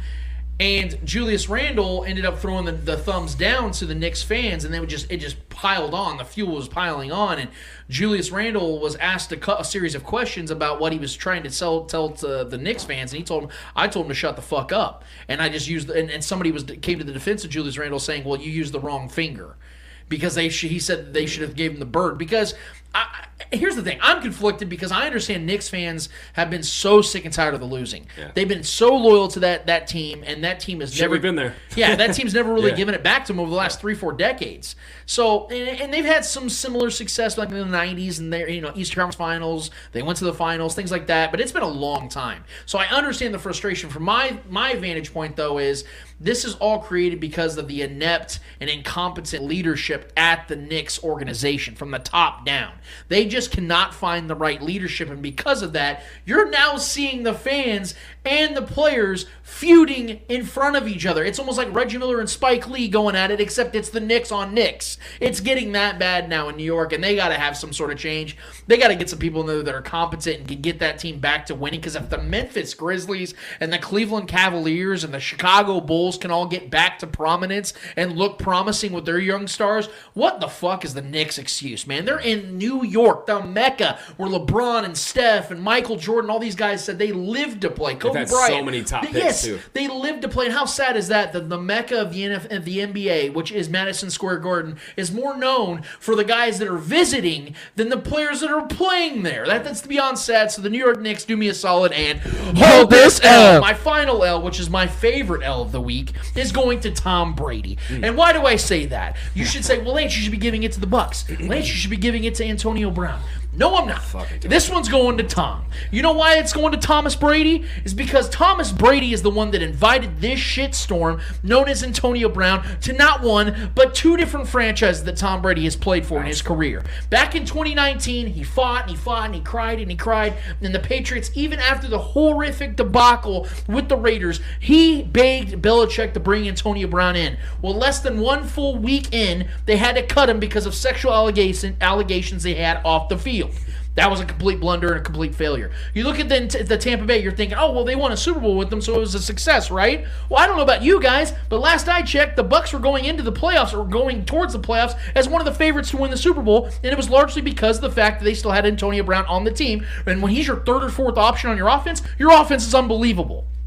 Well, now they've had a series of injuries. Chris Godwin, who's having an all pro season, one of the best receivers in football this year, statistically and just period, tears his ACL. Then you have Mike Evans dealing with hamstring injuries, Leonard Fournette dealing with lower extremity issues. Their offensive line's been banged up, their defensive line's been banged up. Their secondary, who was already horrendous, is now even worse with injuries. They are riddled with injuries. And what happens against the Jets, a team that they should have absolutely walloped? Not only were they losing in this game in New York and barely won on the final drive of the game, but Antonio Brown makes a complete sham and mockery of the Tampa Bay Buccaneers, and in particular Bruce Arians and Tom Brady as a whole, by walking off the field half naked, and all these allegations are not coming out. He's now going on podcasts calling out Tom Brady himself, the one guy that was loyal to Antonio Brown this entire time.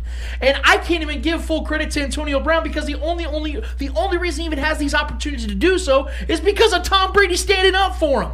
And somehow, some way, Antonio Brown found a way to make Tom Brady look like a victim. But I'm not letting it happen because this was Tom Brady's choice. You really think Bruce Arians, who hated hated Antonio Brown back in Pittsburgh when they, they both were there all those years ago, would have signed up to bring Antonio Brown's crazy ass to that team? Hell no. The only reason it happened is because of Tom Brady's wrinkly old ass choosing to have Antonio Brown on that team, and because of Antonio Brown, or because of Tom Brady vying and, and defending Antonio Brown, they're going to lose in the first round of the playoffs. So for that, Tom Brady do me a solid and Hold this L. it was a fast show, but it was a fun show. Today was a fun show, man. We get to talk about the Chiefs going into the playoffs. Uh, as it currently stands, the Titans are up seven nothing. Uh, it looks like their defense is playing really well against Davis Mills, but I still am holding out hope. I still believe the Texans get this done, but maybe some of you guys are going to be giving me an L next week as I'm as I'm uh, articulating this on a show that you guys are probably going to be listening to, and the decision was already made. But we'll see because no matter what happens, no matter where the seedings lie or the seedings fall, the Chiefs are winning the Super Bowl this year, and I'm very confident in that. So in the meantime, guys, for Trevor Twidwell, for Eddie Ortiz, for the great Shaggy Shane Williams, for the great Clay Wonder that puts all this stuff together. For all of you, I am Lance Twidwell. Episode 149 of the Spoken Podcast is done, finished, and finito until we're here for episode 150, a landmark, a landmark podcast episode for us guys. Patrick Mahomes just threw his 150th touchdown. We about to land our 150th episode the next week, and we're gonna be talking about NFL playoff predictions, baby. I hope you all are ready because I know I am. I wish we could do the show right now, but we got to wait for another week. So in the meantime, I hope you guys enjoyed this show. Hope you enjoyed this episode. Until 150 is here, we out of this bitch. See you. Hey,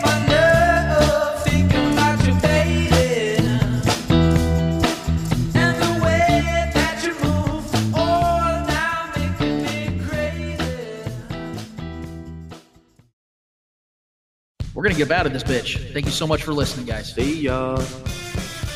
You are tuned into the Spoke. I might actually stick. I might actually stick around for a little bit.